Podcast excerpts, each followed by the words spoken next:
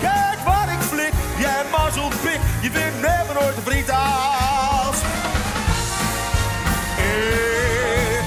Hé, dat kunnen we kort ook zijn, toch? Ga je mee? Ik heb toch een verrassing voor je. Oeh, spannend.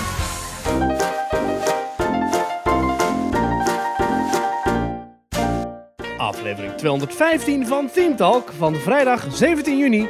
Juno, officieel 2022. Van harte welkom bij de Nederlandse podcast over pretparken en themaparken.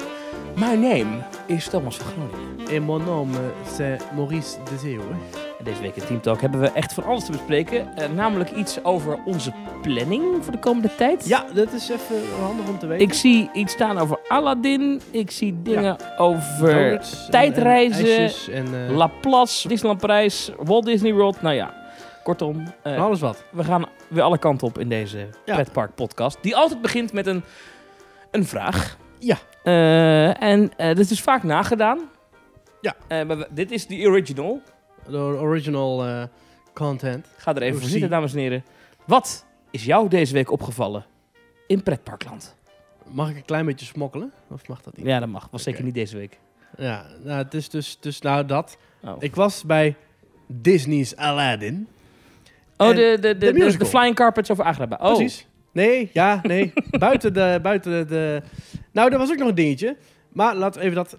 Oké, je hebt dus... De musical Aladdin, die speelt nu in Scheveningen. Heb je dus bij het strand en zo. Heb je dus dat AFAS Circus Theater. Ja. En ik was daar met mijn vriendin bij Disney's Aladdin. En dat is heel grappig. Op alle officiële uitingen en omroepen. Dus ook van... Ding, ding. De musical Disney's Aladdin begint over 5 minuten.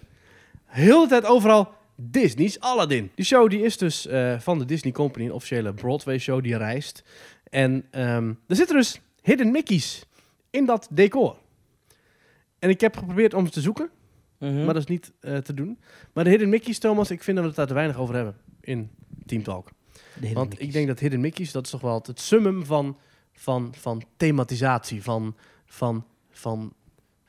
detaillering, van de puntjes op de i, die eigenlijk niet nodig zijn, maar die wel er zijn. Want die zitten, dit zijn verstopte Mickey Mouse vormpjes, dus een kleine cirkel met daar nog 2 kleine cirkeltjes bovenop. En dan eigenlijk alle Disney-producties zitten die. Die zitten in pretparkattracties, die zitten in tekenfilms, die zitten in live-action films, die zitten in gebouwen. En die zitten dus ook in de musicals van Disney. Dus in alle decorstukken, als je goed zoekt. Ja, ik heb ze dus niet gevonden, want ik zat dus een logeplek. Dat is een mooie plek, maar dan zit je niet vooraan. Maar dan kun je dus Hidden Mickeys vinden. Dus ik ben helemaal geobsedeerd gaan zoeken, maar ik kon ze niet vinden. Dus, hoe weet je dat dan? Dat heb je ergens gelezen? Ja, ik ben dus als ik zo'n show zie en ik vind hem goed, en dat vond ik, het was echt een goede show, dan ga ik weer allemaal dingen erover opzoeken en zo. En dan wil ik er van alles over weten, hoe dat dan werkt en zo, en achter schermen. Zo weet ik bijvoorbeeld ook dat de Cave of Wonders, de grot der wonderen, dat decor wordt goud in gebruikt en dat is dezelfde lak als die wordt gebruikt voor het kostuum van C-3PO uit Star Wars. Dat is diezelfde kleur goud, wordt dus ook gebruikt voor het decor van Aladdin. Totaal onzinnig feit, maar toch vet om te weten. En dat is waarschijnlijk geen echt plat goud, dat is een soort van namaakgoud. Ja, een soort namaakgoud inderdaad. En ook, ja, ik ben altijd van hoe werkt het? En meestal zie ik het ook wel, maar het vliegende tapijt, hoe het werkte, ik heb het niet... wordt er gevlogen over het podium heen? Gevlogen over het podium. En maar hangt aan touwtjes. En hoe het werkt, ja, je ziet het niet, je weet het niet. Je ziet de touwtjes niet. Nee. Maar ook als je... Nee, ja, hoe het precies werkt. Ik heb het waarschijnlijk wel gevonden, maar het is te gaaf om het zomaar te vertellen. Dus als je echt wil weten hoe het werkt, moet je even een kwartiertje... dan moet je gaan. Dan zie je het niet. Dan moet je even een kwartiertje op YouTube, even Google. En op een gegeven moment kom je bij een patent uit. En dat laat dan zien hoe het dan werkt. Maar het is geniaal. Ik had het zelf nooit bedacht. Ja. En dat wordt in Nederland geproduceerd door Stage Entertainment. Ja, van vroeger Joop van den Ende. En nu is dat volgens mij Albert Verlinde. Albert Verlinde is de topman. Volgens mij is Joop van den Ende nog steeds de eigenaar. Ja, of was Albert Verlinde alweer weg? Ik weet het niet precies. Volgens mij is Albert Verlinde nog steeds de topman. Maar ik weet niet 100% zeker. En Joop van den Ende leeft nog, hè? Of niet? Zeker, die leeft nog. Ja. Joop... Joop die is niet aan zijn. En... Als hij dat niet denkt, trouwens, als je het Delamar Theater bezoekt in Amsterdam, daar zat zo'n borstbeeld van hem. Dat vind ik zo'n monument alsof hij overleden is. Ja. Maar dat is, hij is neergezet omdat hij dat theater die alvast af heeft. Ja. Staat alvast klaar. Maar toen maar dacht iemand, oh dat is mooi, dat zetten we alvast in de foyer neer. Ja, maar hij leeft nog. Maar ik heb Albert Verlinde ooit een keer horen zeggen in een interview over die Disney-producties. Yeah? Dat hij dat eigenlijk het minst leuk vond om te produceren. Het is heel lucratief blijkbaar, want de zaal zat waarschijnlijk vol of redelijk gevuld. Ja, dus op een woensdagmiddag is dat toch aardig goed gevuld, ja. Ja, en die kaarten zijn wel... Ja, wij hadden 60, 70 euro op de persoon. Ja, maar per persoon, hè? Ja, maar hij vertelde dat de creatief voor hun niks uit te halen was. Want je krijgt gewoon een draaiboek en een script. En de liedjes worden wel vertaald, geloof ik. Hè? Want het is allemaal, dat wou ik nog zeggen, door Erik van Muiswinkel. Oh. Die kennen we misschien uit het verleden als hulp van Sinterklaas. Maar die heeft dus Nederlands gestudeerd. En dat is dus echt... En hij is dus net als ik fan van Dr. Anders P. Ja. Nou, fantastisch. Die vertaling... Geweldig. Ja? In het verleden had ik daar wel eens wat moeite mee met die vertalingen van ja, want het zijn niet de teksten uit de Disney-films. Nee, dus, Dus, en daarvoor werden die altijd vertaald door Martine Bijl. En die deed dat wel enigszins verdienstelijk, maar... Ja, ik had er toch wel wat... Maar ik weet namelijk dat de vrienden van Details, die zijn niet zo'n fan van de Nederlandse Disney-musicals. Omdat ze die liedjes, die wijken af van... Ja, van maar dat komt denk ik omdat ze dus... ze zien dat nog in het licht van de klassiekere vertalingen. Van ja, je moet Disney-films toch zien in de manier waarop ze zijn gemaakt. Maar de vondsten en de ideeën, de leuke grapjes die Erik van Muiswinkel heeft verzonnen. En af en toe de bochtjes die hij durft te nemen met de teksten. Dat vind ik echt heel goed gevonden. Ze kijken veel meer naar de context van de zin. Mm-hmm. Of zelfs misschien wel de context van de alinea. En dat vertalen ze naar niet per se hedendaags, maar wel... naar dat het niet geforceerd klinkt. En dat vond ik bij de teksten van Martine Bijl altijd wel een beetje jammer. Ja, want ik kan me herinneren dat Kom Erbij in de Belle en de Beest musical in Nederland was... Kom Erin. Ja, echt serieus? Ja. Ja, en dat klinkt... Ja. Ja, dat is toch een beetje... Haha, dat is een beetje beladen. Wat A Whole New World? Wat zingen ze dan in Nederland? De Wereld Wacht. Ik vind dat de Wereld Wacht. Ja, dat is toch een prachtige vertaling. In de film, in de tekenfilm is het Een Nieuw Begin... En in de musical is het dus De Wereld Wacht. In de Nederlandse tekenfilm is het Een Nieuw Begin, ja? Ja, Een Nieuw Begin. En in de musical is dus De Wereld Wacht. Ik weet nog dat iedereen toen zo boos was dat die Epcot Forever vuurwerkshow... die tijdelijke show die in Epcot draaide, zeg maar toen Illumination stopte... En toen kregen we een tijdelijke show, Epcot Forever, met allemaal Epcot-muziek. Ja. Maar dat was dan een bruggetje naar de grote nieuwe show die daar nu draait, de avondshow Harmonious. Ja. En die Epcot Forever, die eindigde ineens heel gek met A Whole New World. Was een soort van idee van Epcot wordt een hele nieuwe wereld. Ja. Hè? Ja. En daar waren al die Disney-fans boos over. Dat snap ik wel. Maar goed, nee, ik vind bepaalde vertalingen van Martine Bijl af en toe net iets te veel van... Haha, het moet grappig. Het was een beetje te geforceerd grappig. Okay. En ik vind dat bij Erik van Muiswinkel niet. Hier zit wat meer gelaagdheid in. Meer gelaagdheid en ook weer wat binnenrijm. Dus De Wereld Wacht. WW. Maar ook leuke, spitsvondige grapjes. Bijvoorbeeld, waar vind je nou zo'n vriend als ik? Wordt het woord mazzelpik ook gebruikt. Oh, dat vind ik echt een leuk woord dat echt gewoon... Hartstikke idee, dat valt lekker. Jij mazzelpik, waar vind je dat? Dat mag van Disney mazzelpik. Ja, dat zat ik ook te denken. Dat vertelde die Verlinde toen ook, dat er van Disney heel veel meegekeken wordt en gecontroleerd. En ik zag deze week weer van een van de schrijver van een van de cartoonserie die nu opgekocht is door Disney+. De mails die hij krijgt van de Disney Standards and Practices afdeling over wat wel en niet gezegd mag worden. Ja. Dat echt ieder woord gewogen wordt en dat hij van alles moest schrappen omdat het mogelijk... Ja, dus ik vind het heel knap dat in dat corset... dat Erik van Muiswinkel zich daarin dus toch zo heeft bewogen... dat het heel erg vrij aanvoelt. Dus nogmaals complimenten. Erik, als je luistert, goed gedaan. Hing er nog iets van aankleding in de zaal? In de zaal? Was er verder nog... Want ik ben ook bijvoorbeeld naar Wicked geweest. En ik ben niet zo'n musical, maar dat vond ik heel cool. Daar hingen allemaal van die lampjes boven de tribune of zo. Was dat ik heb die Wicked heb ik niet gezien, maar ik heb niet specifiek... Gebeurde er nog iets buiten het podium, zeg maar?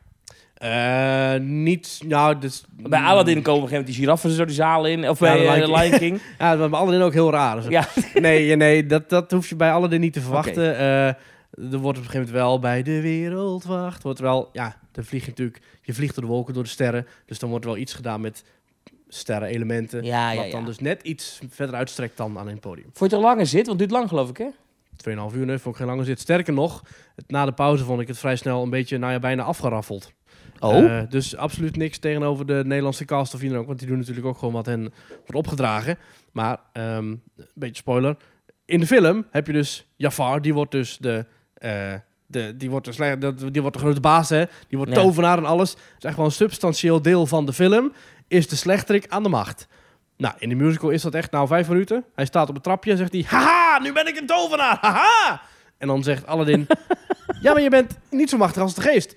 Oh ja, ik wil een geest worden! En dan, poef, is hij geest. En dan zegt Aladdin...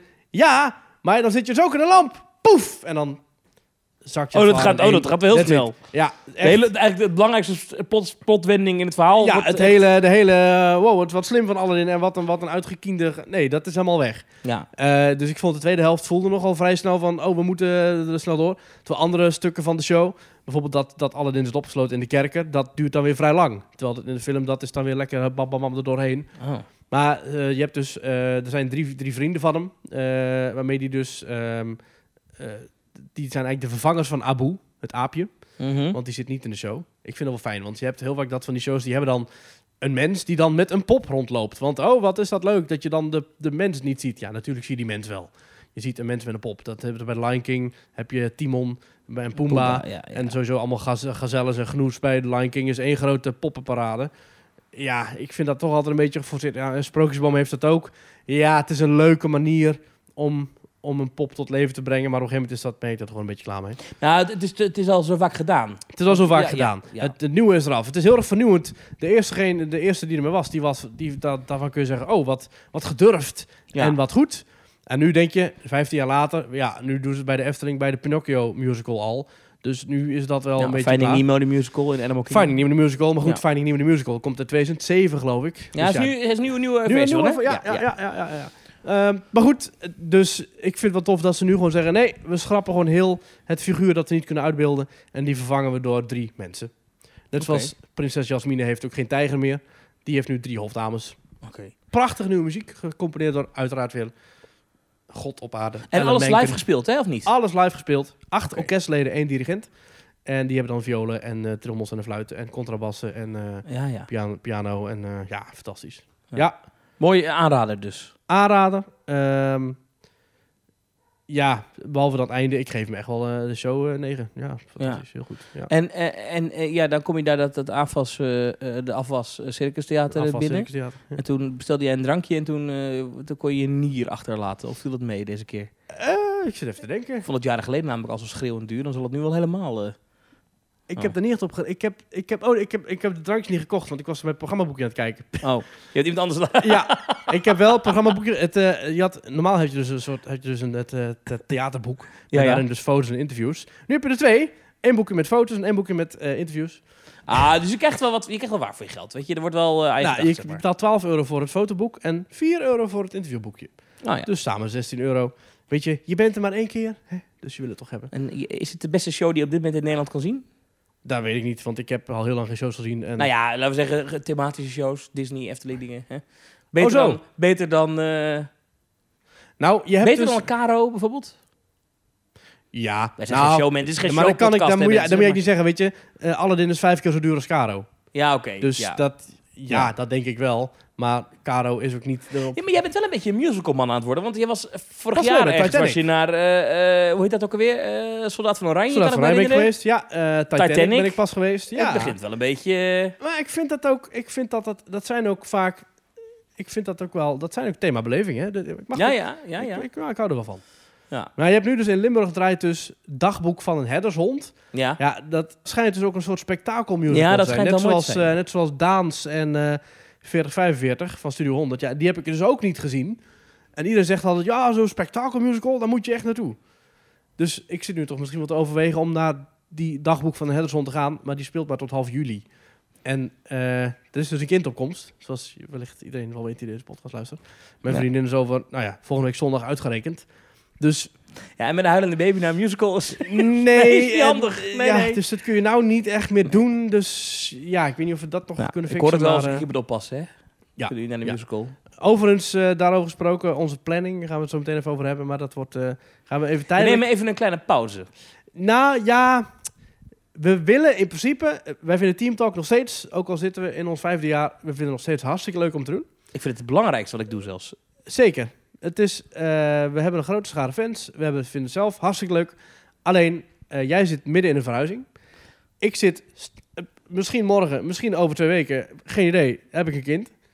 Dus ja, we kunnen niet met zekerheid zeggen dat we nu elke week een show kunnen blijven maken. Maar we gaan zoveel mogelijk proberen op te leuden, podcast te maken. Te uploaden, ja. Misschien dat we een keer een aflevering doen dat ik jou gewoon bel. En dat gewoon op telefoon spreek, dat ik opneem of zoiets. Geen idee. Dus de komende tijd gaan we een beetje afwisselen. Ja. Dan is het ritme van 1 keer per week, dat halen we misschien niet. Ja, we zijn nu ook al wat later met deze, want dat wilden we eigenlijk vorige week doen, maar toen...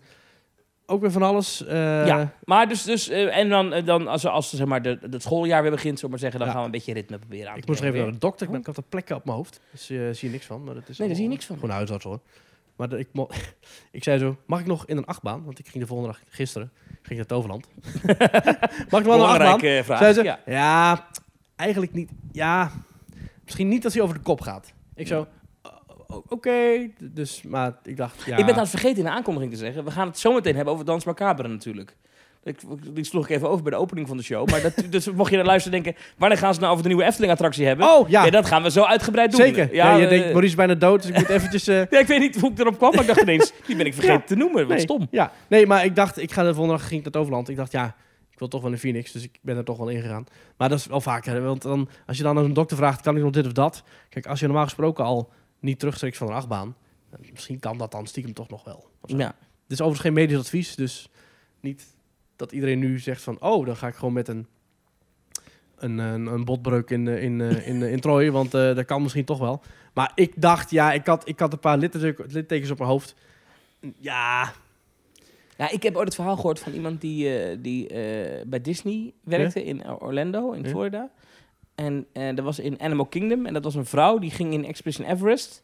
Mm-hmm. En die was 2 dagen daarvoor, dus geen grap, 2 dagen daarvoor geopereerd aan een blinde darmontsteking. Oh. Acute appendix dinges. En die is met een operatiewond, die net gehecht was, met een doekje eroverheen. Is ze in een achtbaan gezet. En dat was dus tijdens de rit open gegaan. Bloed en ellende. Dus doe dat niet, mensen. Nee.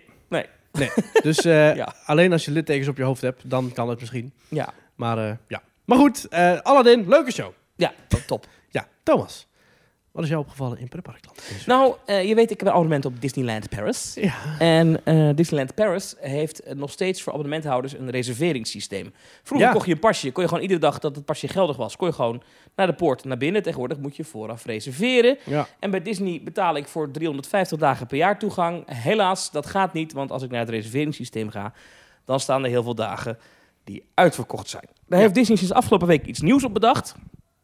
Dat hebben ze alleen in Parijs. Okay. En de Amerikaanse abonnementhouders van de Amerikaanse Disneyparken zijn voor de veranderingen een keer jaloers op ons. Ja. Dat is best leuk, want die willen dit heel graag in Californië en in Orlando hebben. Mm-hmm. Wat is het systeem? De dagen dat het park volgeboekt is voor abonnementhouders, kan je toch klikken in het reserveringssysteem. En dan zeg je plaats me op de wachtlijst. Oh. En dan kan het zijn dat je een mailtje krijgt tussen nu en die datum van je wachtlijst is omgezet in een definitieve reservering. Ah. Ik heb dat gedaan voor een paar data in juli om te testen. En misschien dat ik ergens rond die koers dan ga kijken. Ga je dan ook naar Avengers Campus? Want ik ben heel benieuwd, vooral naar de opgebouwde Ironman. Ja. Die webslingers heb ik al gedaan in Californië. Maar de Rock'n'Roller Coaster die uit 2002 omgebouwd is naar Ironman. Ja, daar ben ik wel heel benieuwd naar. Of het is Avengers... Assemble. Heet die zo? Volgens mij. Zoek eens op hoe die heet. Ik heb dat gedaan. Ik heb 3 data aangeklikt voor de wachtlijst. Ik kreeg een dag later 3 mails met 3 bevestigingen. Gefeliciteerd. Waaronder 14 juli. Die heb ik gewoon als proef geprobeerd. 14 juli, ja. De drukste dag van het jaar in Disneyland Parijs. Ja. Heb ik gewoon kunnen reserveren. Ja. Dus dat systeem werkt fantastisch. Vooralsnog. Ik kan me voorstellen dat mensen alsnog kwaad worden en het niet fantastisch vinden als blijkt dat je toch op die wachtlijst staat op de dag dat je er naartoe wil en dat het dus nog niet dat je niet er binnen kan. Nee, maar je krijgt nu een mail en dan is het neem ik al goed. Ja, nu is het goed. Wat ik wel interessant vind hieraan is dat je nog steeds je maar voor 3 data kan inschrijven voor de wachtlijst. Dus wat niet zo is, als je mag maximaal 3 data reserveren. Ja. Dus stel je hebt 3 data gevonden die open zijn, dat je kan reserveren, dan kan je die boeken. En stel dat de dag erna nou een wachtlijstdag is, dan zou je denken, dan kan je wel dat kan niet. Je kan nog steeds maximaal 3 reserveringen slechts wachtlijst tegelijk hebben. Ja. Hoe heet die achtbaan? Avengers Assemble, Flight Force. Ja, Flight Force, dat dacht ik, ja. En dat is dus de Rock'n'Roller Coaster, de lanceerachtbaan. in het donker. We hebben gehoord dat er geen nieuwe treinen op zitten in alle waarschijnlijkheid. Nee. Maar wel een nieuwe verhaallijn, nieuwe muziek en nieuwe special effects. En nieuwe animatronic. In de wachterij een animatronic van Iron Man die praat tegen je. Die zeg maar, het verhaal vertelt. Ja. Daar zijn beelden van uitgelekt. Ja.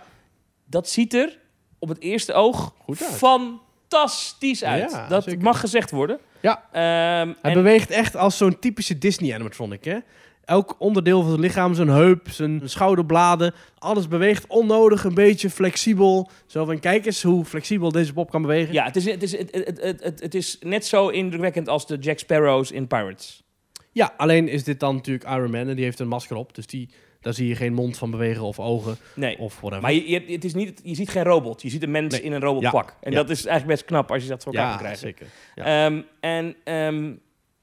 Wat de conclusie die ik daar wel een beetje trek, is dat het nu al een beter Avengers Campers is dan in Californië. Alhoewel Californië natuurlijk Guardians of the Galaxy heeft. In de Tower of Terror. Zit Guardians of the Galaxy, hoort hij bij het Avengers-gebied? Hij ligt er. Ja. Het is officieel niet de Avengers Campus. Volgens mij staat hij zo wel op de kaart trouwens. Oké. Maar goed, we moeten even afwachten. Ja. Maar dat was mij dus opgevallen, dat reserveringssysteem met dus een wachtlijst. Ja. Wat mij wel weer weinig hoop geeft dat we snel van die wachtlijst of van die reserveringen af zijn. Want anders ga je niet... Ja, of niet. Of het is juist een stapje naar volledig dat denk ik eerlijk gezegd niet.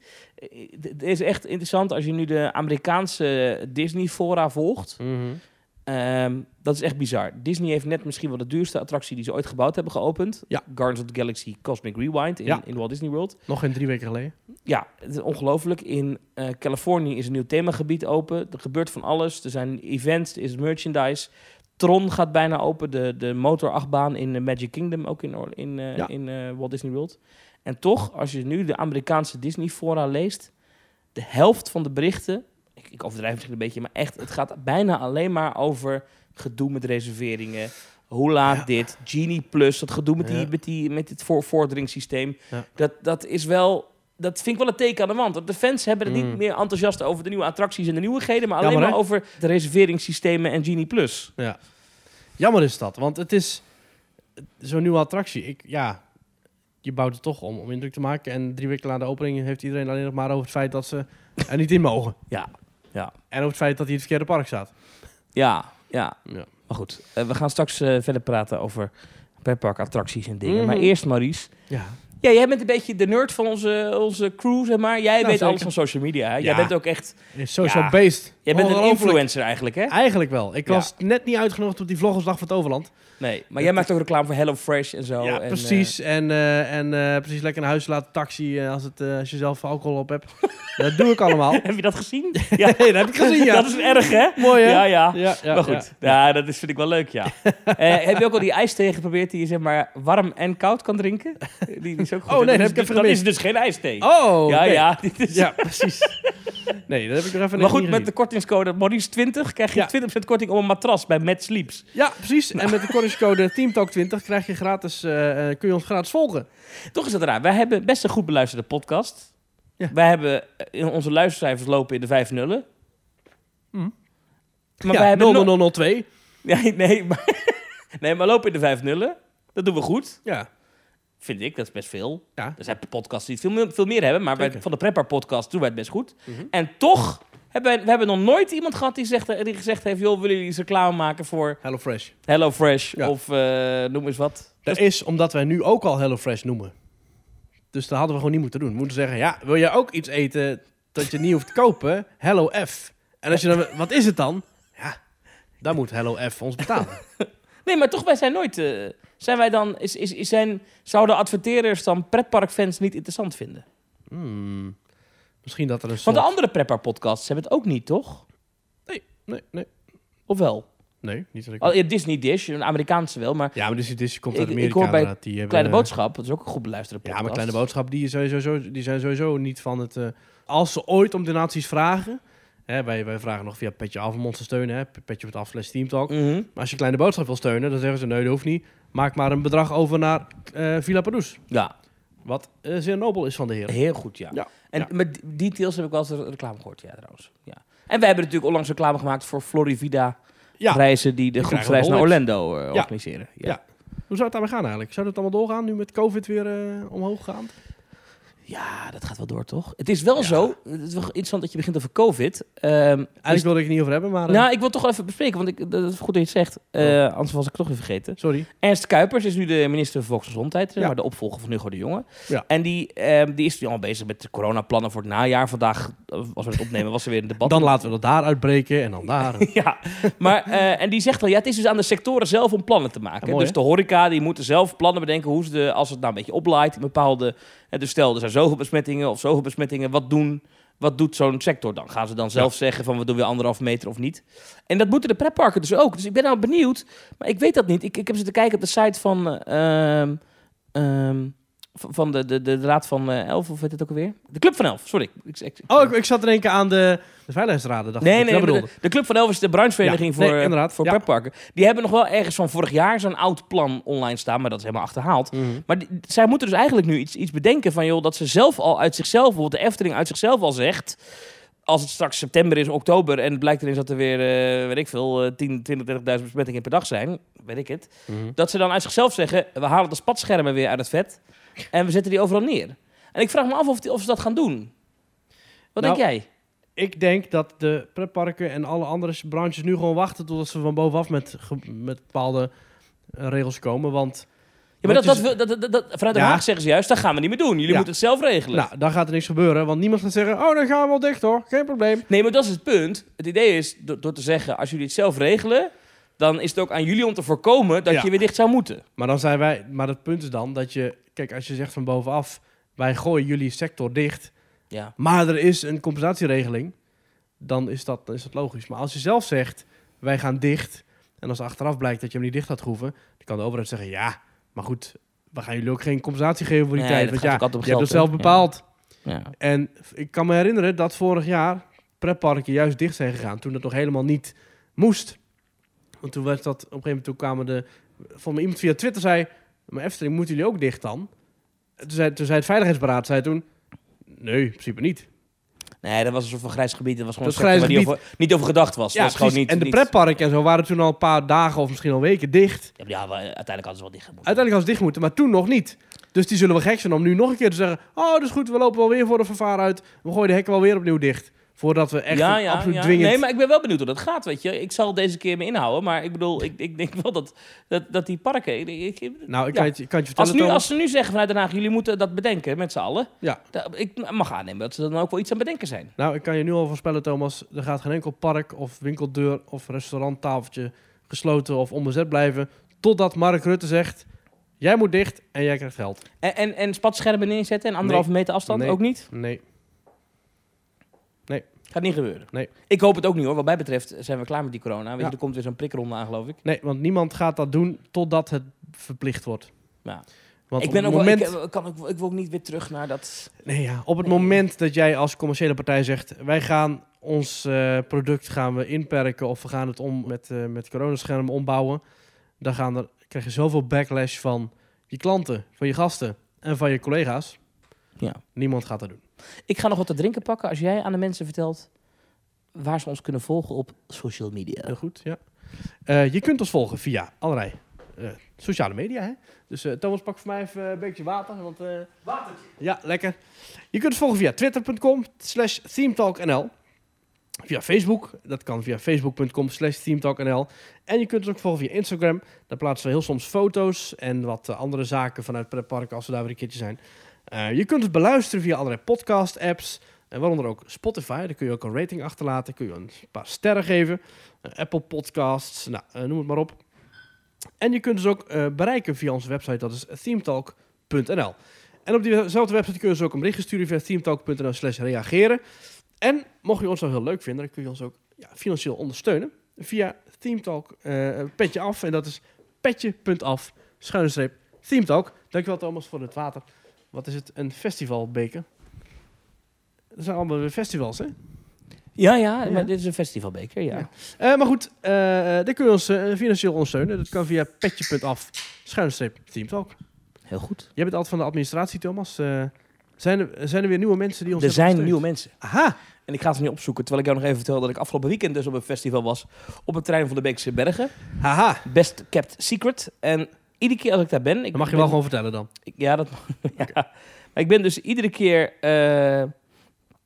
naar dat festival geweest. Alle edities. Mm-hmm. En wat ik dus grappig vind, dat terrein is van...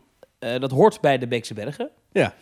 Dat is van een bedrijf, Libema uit mijn hoofd. En... Ja, maar dat is echt, dat vind ik zo'n mooi terrein. Dat is een meer. Ik hoor een heel leuk grapje over Libema, maar dat zal ik zo meteen vertellen trouwens. Maar dat is aan een meer. Het is een afgraving. Het is een zandbodem en dat zand is afgegraven. En dat is gebruikt om het spoor tussen Dordrecht, Breda, Tilburg en Eindhoven omhoog te leggen. Ja. Geestig, hè?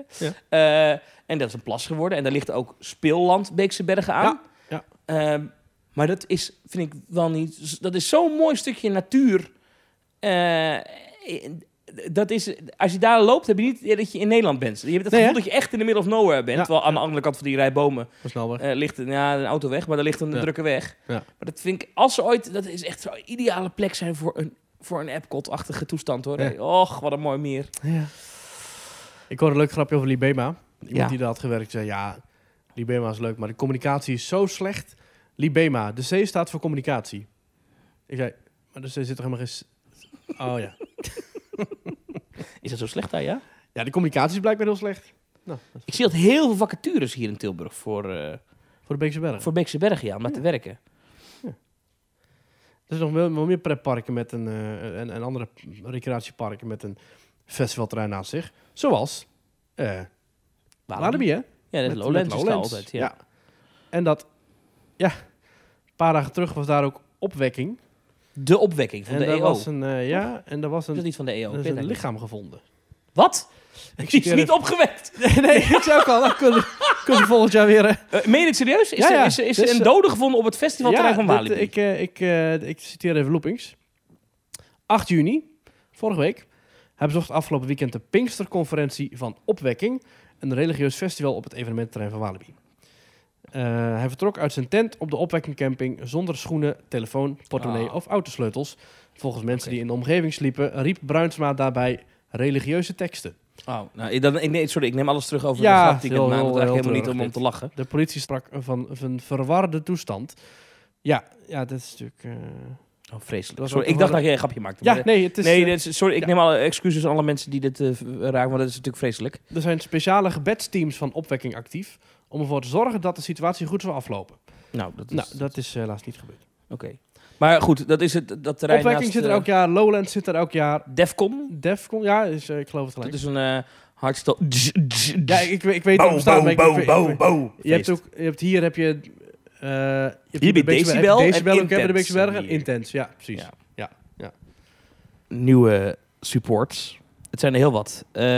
Dank voor jullie steun. Jullie eeuwige steun de eigenlijk. Ruggengraat. Ja, waardoor wij dit kunnen doen. En laten we duidelijk zijn, ook zonder steun zouden we dit doen. Maar het maakt wel heel veel mogelijk. Ja, de pubquiz. Niet vergeten. De pubquiz, ja. Die komt dus ergens na de zomer, komt daar meer informatie over. Hij gaat door. Ja, zeker. Dat wordt hartstikke leuk. Wessel van Stuivenberg. Dank u. Claire. Dank u. Jeroen Kornaat. Dank u. Naomi Sieben. Merci. Mark Hensen. Dank u. En Siem. Ontzettend bedankt allemaal weer voor jullie steun.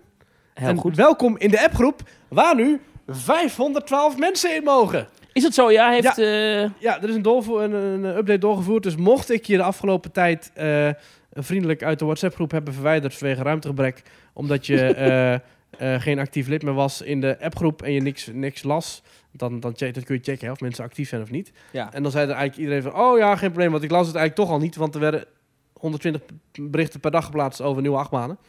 En dat had ik moeite om erbij te houden. En nu, kunnen ze weer terug. Dus mocht ik je eruit hebben gehaald en je bent nog niet teruggezet en je wil weer terug, app mij even, dan doe ik je weer terug. Oké.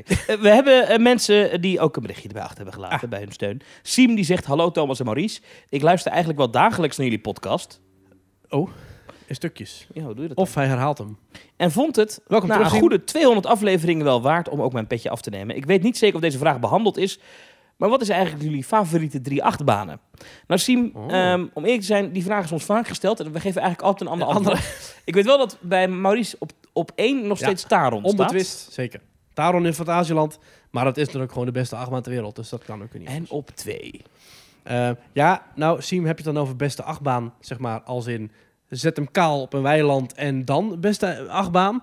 Want dan zou Big Thunder Mountain in Parijs bijvoorbeeld niet winnen. Want qua achtbaan is dat... Het gebogen staal is wel leuk, maar niet per se de allerbeste achtbaan. Nee. Maar met thematisatie en alles eromheen is Big Thunder Mountain een fantastische achtbaan. Misschien hetzelfde gezegd hebben over Expedition Everest in Animal Kingdom. Dat is een fantastische achtbaan. Ook als je een blinde darmontsteking hebt gehad. Maar als je daarin bent geweest, je weet, het gaat veel meer om die beleving. Want ja, er zitten wat snelle bochten in. En er zitten wat gave effecten in met een track. En ik ga er niet al te veel over spoilen. Maar qua staal is het een leuk ding. Maar qua beleving is Expedition Everest ook fantastisch. Als je puur gaat kijken naar achtbanen. Ja, ik vind Troy nog steeds een hartstikke gave achtbaan. Ik ben er gisteren in geweest. Een hele goede achtbaan.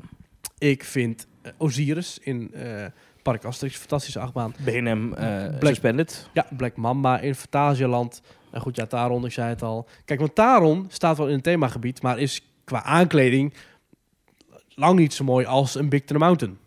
Nee, nou, ik vind Taron is wel een van de beter aangeklede achtbanen in de buurt. Het is de allerbeste achtbaan die er is. En dan ook nog eens heel mooi neergezet. Ja. Want je kunt hem ook gewoon op een kale parkeerplaats neerzetten. Maar goed, op 1. Op 1, Taron. Op 2. Big Thunder Mountain Parijs. Op 3. Expedition Everest. Oké. En voor jou? Ik heb eerder dit lijstje gedaan, maar hij verandert in mijn hoofd, omdat hij dan... Wat ik dan denk, daar ben ik recent in geweest en die vind ik dus tof. Ja, want Goliath is ook heel vet. Ja. Maar die bij Holland. En ik vind heel veel achtbanen echt heel tof. Ja. Ik vind ook heel veel achtbanen echt vreselijk. Ja. Ik zou je nu een achtbaan noemen die ik vreselijk vind. De Bandit, Lost Gravity? Vind ik echt, en ik schijn dat hij tegenwoordig nog erger is, want hij heel erg rammelt. Nou, dit seizoen, dat valt wel mee, toch? Ik ben dit seizoen nog niet geweest, maar ik vind dat echt een vreselijke achtbaan. Vind ik niet leuk. Dus gewoon geen leuke achtbaan. Dat is geen achtbaan waar ik uitkom en dat ik zeg... Nou, dit was nou eens even leuk, zeg. Hey, heb ik genoten? Nee, dat heb ik niet. Ik heb nu iets met lange achtbanen. Ik weet niet wat het is, maar achtbanen die lang duren... Mm-hmm. En dat is een beetje ontstaan sinds ik een maand geleden in Californië was... en in Californian Screaming, die tegenwoordig de Incredicoaster heet. Ja, precies. Dat is ook een van de langste achtbanen ter wereld. Ja. Maar dat is geweldig. Dat ding blijft maar gaan. Maar dat vind je wel leuk. Ja, dat houdt, niet op. Dat zou je te lang zou vinden. Nee, dat is geweldig. Dat houdt niet op. Dat is echt een geweldige achtbaan. Dus die wil ik ergens in mijn top 3 proppen. Verder is Untamed al een paar jaar toch wel even mijn favoriet. Ik ben dit seizoen nog niet geweest, waar ik echt van baal. Wegens tijdgebrek. Maar daar ga ik echt nog wel even verandering in brengen. Want dat vind ik echt een hele goede achtbaan. Dus Untamed staat in de top 3. Mm-hmm. Dan vind ik het moeilijk. Ik vind Blue Fire heel tof. Ja... Maar ik vind Taron ook heel tof. Ja. En ik wil misschien ook wel een van de gethematiseerde Disney-banen erin. Black Mamba? Dat vind ik ook heel goed. Nee, ja, Black Mamba wel goed, maar rammelt een beetje tegenwoordig. Mm-hmm. Dit is weer een hele andere top 3 dan een jaar geleden in deze podcast. Ik zat totaal iets anders. Ik zat dus gisteren in Dwervelwind. Ja. En ik zat met een vriend van me in een karretje. En achter mij zat één vrouw. We zaten dus met z'n drieën. Dan draai je als een dolle. Met z'n drieën in één bakje. Ik heb nog nooit van mijn leven, en ik ben er nog heel vaak in geweest. Nou, nog voordat de lift heel op waren, draaiden we al. Het was, ik weet niet, een bepaald gewicht van de vrouwen of van ons. Of ik weet niet hoe we zaten. Een soort gulden snede. Perfect storm. Wij bleven maar draaien. Ook de hele tijd dezelfde kant op. Nou, echt. Ja, maar gaaf. Nou, nee. Niet misselijkmakend. Maar ook gewoon echt... Wow. Het was echt... Nou, we zaten te lachen. En die vrouw achter ons ook... Woe! Echt leuk. Op 1. Daar werk jij. Untamed. Oh, ja. Yeah. Op 2. Ja. Expedition Everest in Disney's Animal Kingdom in Walt Disney World te Florida. En op 3. The Incredicoaster in Disney's California Adventure in Anaheim. Maar Siem, vraag het ons volgende week nog eens en dan krijg je weer een andere rijtje. Drie hele andere achtbanen. Ik denk Baron 18. Nou, Baron ook qua thema. Ja. Ook fantastisch. Wij zouden het ook heel goed doen als wij op Radio 2 de top 2000 zouden presenteren. Ja. Weet je, nu. Op 2000, Bohemian Rhapsody. Zo, hebben we die vast gehad. Ja, precies. Maar goed. Aha, mooi. We hadden nog meer berichten. Want, deze administratie duurt wat lang vandaag. We hebben alle tijd van de wereld. Naomi Siebe, die zegt... Ik luister altijd met veel plezier naar jullie podcast. Dank jullie wel voor alle fijne luisteruren. Tijdens het wandelen met de honden of lekker op de bank met een theetje. Dat was ik, Naomi, niet je hond. Wel rooibos, hoop ik. Dat was Naomi. Nee joh, dat is echt goor. Wat drink je dan? Kaneelthee of... je hebt dus tropical fruit van Ja. Pickwick, denk ik. Of Lipton, kun je niet zeggen. Er zit suiker in. Tropical fruit, nee. Is die zoet? Van die zakjes. Is die zoet? Maar thee is natuurlijk voor zichzelf niet zoet. Dus dan moet er ergens gezoet van worden, toch? Nee, ik weet het niet. Het is gewoon zo'n zakje dat ik erin hang, zonder suiker. En lees je dan ook altijd die vragen die op die... Ja, de Speld had een heel leuk artikel met... Ze komen ook met thee met antwoorden op die zakjes. Met gewoon nee. En wat denk je zelf? Of was het op Instagram op het account van wat mis ik in de supermarkt? Volgens mij was dat hem. Nou, in ieder geval... Maakt ook niet uit. Maar ja. Thee, maar tropical fruit, maar die zit normaal gesproken alleen maar in van die... verzamelverpakkingen. Dus dan heb je 4 zakjes tropical, 4 zakjes citroen, 4 kers en 4 sinaasappel. Maar die vond ik altijd lekkers. Maar gelukkig hebben we nu bij de macro gewoon 25 zakjes tropical fruit thee. Dus ik heb nu 3 dozen gekocht. Dus ik heb nu 75 zakjes tropical fruit thee staan. Sorry. Maries, jij hebt onlangs weer stellingen op ons. Wat had Naomi wilde iets vertellen, toch? Of niet? Nee, dat was het. Ze wilde niks vragen. Nee, ze wilde niks vragen. Oh. Dat hoeft hij ook altijd. Hè? Dat is gewoon een mededeling dat ze graag theetje drinken terwijl ze ons luistert. Ik zie dat voor me. Maar gewoon gezellig op de bank met een theetje erbij. En een puzzelboekje. Ja. En teamtalk op de achtergrond. Meewaardigd hoofdschuddend van wat ze nou weer zeggen. Ja. Ja. Jij hebt stellingen. Dat zijn altijd, dat zijn eigenlijk polls. Ja, polls, een beetje rondvragen, een beetje meningen. Ja. Op 29 mei hadden wij de rondvraag stel. En dit is filosofisch, Thomas. Stel. Dus, dit is zo'n theezakjesvraag. Maar dan theezakje. Stel je kunt een dagje tijdreizen naar een pretpark naar keuze. Zou je dan liever 20 jaar of 30 jaar of 40 jaar of 50 jaar, wat je wil... zou je dan liever 1 dag terug in de tijd willen reizen naar het pretpark van jouw keuze? Of een periode naar keuze vooruit in de toekomst? Dus wil je het ontstaan of de ontwikkeling van dat park zien? Wil je 20 jaar geleden naar de Efteling of 50 jaar geleden? Of zou je diezelfde periode in de toekomst willen reizen... om te zien wat we dan allemaal wel niet hebben in Kaatsheuvel? Of in Marne-la-Vallée of in Zevenum? Yeah. Ik zou het hoogtepunt van de Eisner... era. Dus je zou een jaar of 20, 30 terug willen naar... Nou, dat is echt begin jaren 90. Ik zou begin 1990 zou ik wel willen rondlopen in de Disneyparken in Florida. Ah, ik heb dat verleden weer. Het oude Epcot met al die oude attracties nog, al die oude paviljoens. Dat had ik wel een keer willen zien. En dan even dolvliegen naar... dan moet je 5 jaar later dolvliegen naar Parijs, naar de oude Space Mountain. De La Terre à la Lune. Ja, ik denk dat ik dat wel heel bijzonder zou vinden om mee te maken. Ja. Ik merk sowieso dat ik kom zo bij de antwoorden, maar even mijn mening is belangrijker dan antwoorden van onze luisteraars. Nee, wat grapje. Maar ik zag deze week het nieuws dat Planet Hollywood verdwijnt uit Disney Village. Eindelijk. Terecht. Dat is het eerste grote restaurant, die blauwe bol, die je tegenkomt als je Disney Village inloopt in Parijs. Dat is een vreselijk restaurant. Het eten is echt goor. Het eten is goor, smerig. Ik had het in de app omschreven als misdaad tegen de menselijkheid. Dat eten daar, dat vind ik echt vreselijk. Ik kreeg pas een brief uit een concentratiekamp in China... waarin ze ons uitlachten vanwege Planet Hollywood.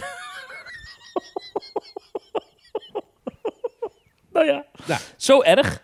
Maar het punt is dat ik vind ergens... Als je daar binnen loopt, stap je letterlijk in een tijdmachine. Als je daar binnen loopt, is het... half jaren 90. Ja. Met die borden van die sterren.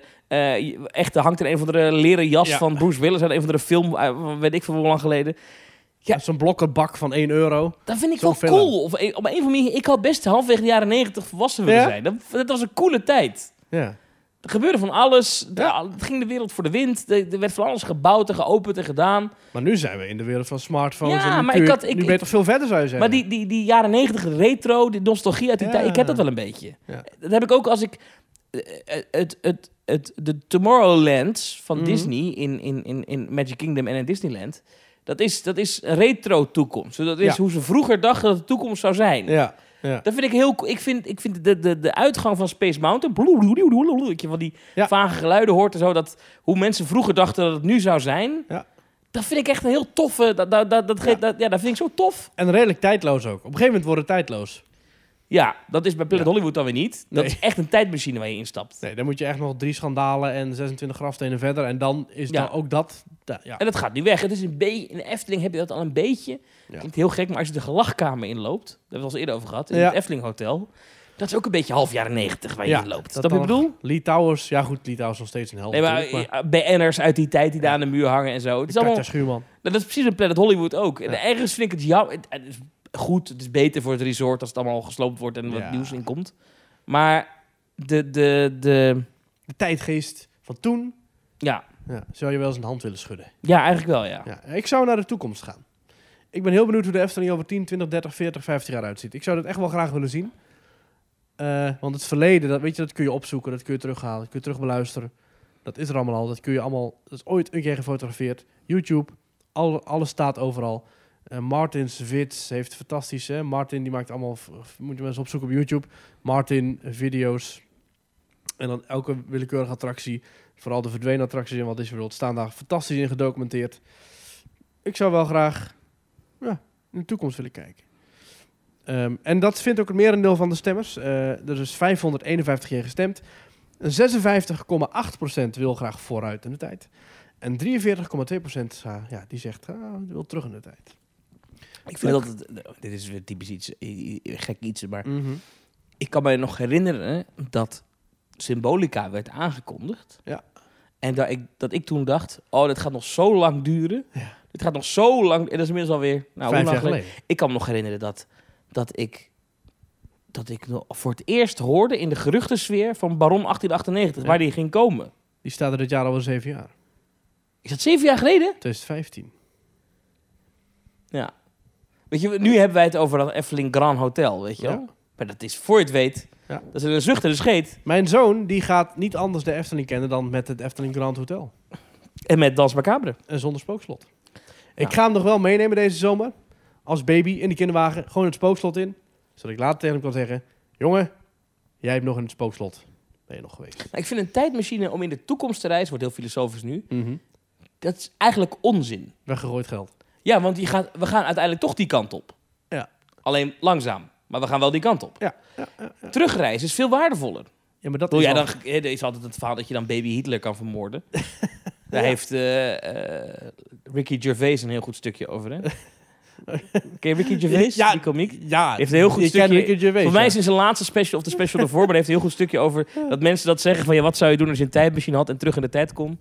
Zou je dan baby Hitler vermoorden? En dan vertelt hij van, is dat echt zo? Want ja, zou je echt een baby vermoorden? En dan laat hij een foto zien, een babyfoto van Adolf Hitler. Zou je dat dan kunnen wurgen? Zo, weet je, zo... Ja... U luistert nog steeds naar een podcast over pretparken. Wat is de volgende stelling? Ja. Op 5 juni hadden we de vraag. De Efteling opende vandaag de vernieuwde Laplace in het park... met overal logo's, menus en zelfs eigen medewerkers. Zijn externe medewerkers? Wat bedoel je daarmee? Eigen medewerkers van Laplace die in de Efteling werken. Dus dat zijn dus Laplace-medewerkers die dus een Efteling... Dus het zijn geen Efteling-medewerkers die bij Laplace werken... maar het zijn Laplace-medewerkers die werken bij een Laplace in de Efteling. Precies. Oké, ik snap het. Zijn externe partners met locaties in het pretpark... zoals Starbucks in Walt Disney World, Domino's in Bobbejaanland... Subway in Move Park Germany, Ola Happiness Station, Dunkin' Donuts. Is dat een goede zaak of niet? Want je kunt zeggen, het is natuurlijk wel een soort van... verbetering en een verbreding van het horecaaanbod. Daar hebben 730 mensen op gestemd. En... 65,6% zegt alleen als de thematisering dus erbij klopt. Alleen met thematisering. 14,1% zegt sowieso is gewoon vaak professioneler. En 20,3% zegt nee, in geen geval, gewoon pertinent niet. Dus 1/5 wil het sowieso niet. Ook al wordt die McDonald's of Starbucks helemaal in thema neergezet, dan nog willen ze het niet. Dat zegt 20,3%. Ja, ik ben het daar niet mee eens. Ik ben wel voor, maar wel met thema. Ja. Ik ook. Ik vind dat ook. Toch is gebleken de afgelopen jaren... Ik vind het heel lullig, want er is er iemand op aangenomen bij de Efteling... en die doet heel erg zijn best. Ja. Maar de horeca in de Efteling is gewoon echt ondermaats... vergeleken met wat er net 100 meter buiten het park verkocht wordt... bij het gemiddelde tankstation. Serieus. Het is gewoon echt... Het is niet te vreten te nassen. Ik heb pas geleden wel best acceptabel gegeten bij dat Fabula restaurant. Ja. Oké, ja, geef ik toe. Dat is iets beter geworden. En ik moet zeggen, Friet van der Smulpaap gaat er ook echt wel in. Ja. Maar weet je, kijk, er zijn gewoon bedrijven... die zijn daar gewoon veel beter in dan de Efteling. Laat die dat dan doen, denk ik dan. Maar alleen als het helemaal thematiseren, zeg jij. Maar het moet wel inpassen, weet je wel. Ja. Ik denk wel dat het goed is. Maar overigens, de Efteling had jarenlang... Ja. Dat is wel even geleden hoor, maar had jarenlang een extern bedrijf... die alle horeca deed, toch? Was het niet gewoon van Oers? Dat is toch pas een jaar of 15 of zo dat ze het helemaal zelf doen? Vroeger was het toch allemaal van buiten de deur? Ik heb geen idee, is dat zo? Ja, dat dacht ik wel. Maar goed, thematiseer het gewoon, weet je. Ik bedoel, dat wel. Kijk, ik gruwel ervan dat er straks bij Baccarat Krumel op de gevel een grote gele M zit. Weet je, dat moeten we echt niet willen. Nee. Maar ik zou trouwens McDonald's vind ik ook niet zo bij Efteling passen. Maar Als je bijvoorbeeld, je zou dat Pinocchio-restaurant... Mm-hmm. Dat mag voor mij best staan... Pinocchio-restaurant powered by Happy Italy. Bij Julia's. Happy Italy, ja. Ja. Of... nou, Polles Keuken zou ik lekker zelf blijven doen, weet je wel. Maar ik, ik vind het niet zo erg. Ik vind het wel... bij de pannenkoekenbakker. Ja, weet je, prima. Ik zou dan, maar als je het op die manier doet, weet je wel, dan kan dat toch. Ik ben dus een heel grote fan van die Starbucks op Main Street USA in Magic Kingdom in Walt Disney World. Ik vind het echt een heel fijne, mooie, grote Starbucks. En ja, sowieso is de horeca in Walt Disney World echt helemaal prima. Maar, dus vind ik. Maar, ik heb er echt... Kijk, als je, ik was laatst... Kenbaarheid, ik vind het al fijn of zo. In Californië, de Universal Studios daar, daar heb je de Lower Lot, waar bijvoorbeeld de Jurassic World waterbaan zit. Recht tegenover die Jurassic World waterbaan. Gewoon, zeg maar, als je naar die splash kijkt en je draait je om, dan zit er 10 meter achter je zit een gewoon generieke Starbucks. Ja. Dat vind ik dus geen gezicht. Dat snap je, dat vind ik dan jammer. Ja. Sowieso, dat deel van het park zijn echt studioloodsen. Dat is ook gewoon het thema. Maar dan nog...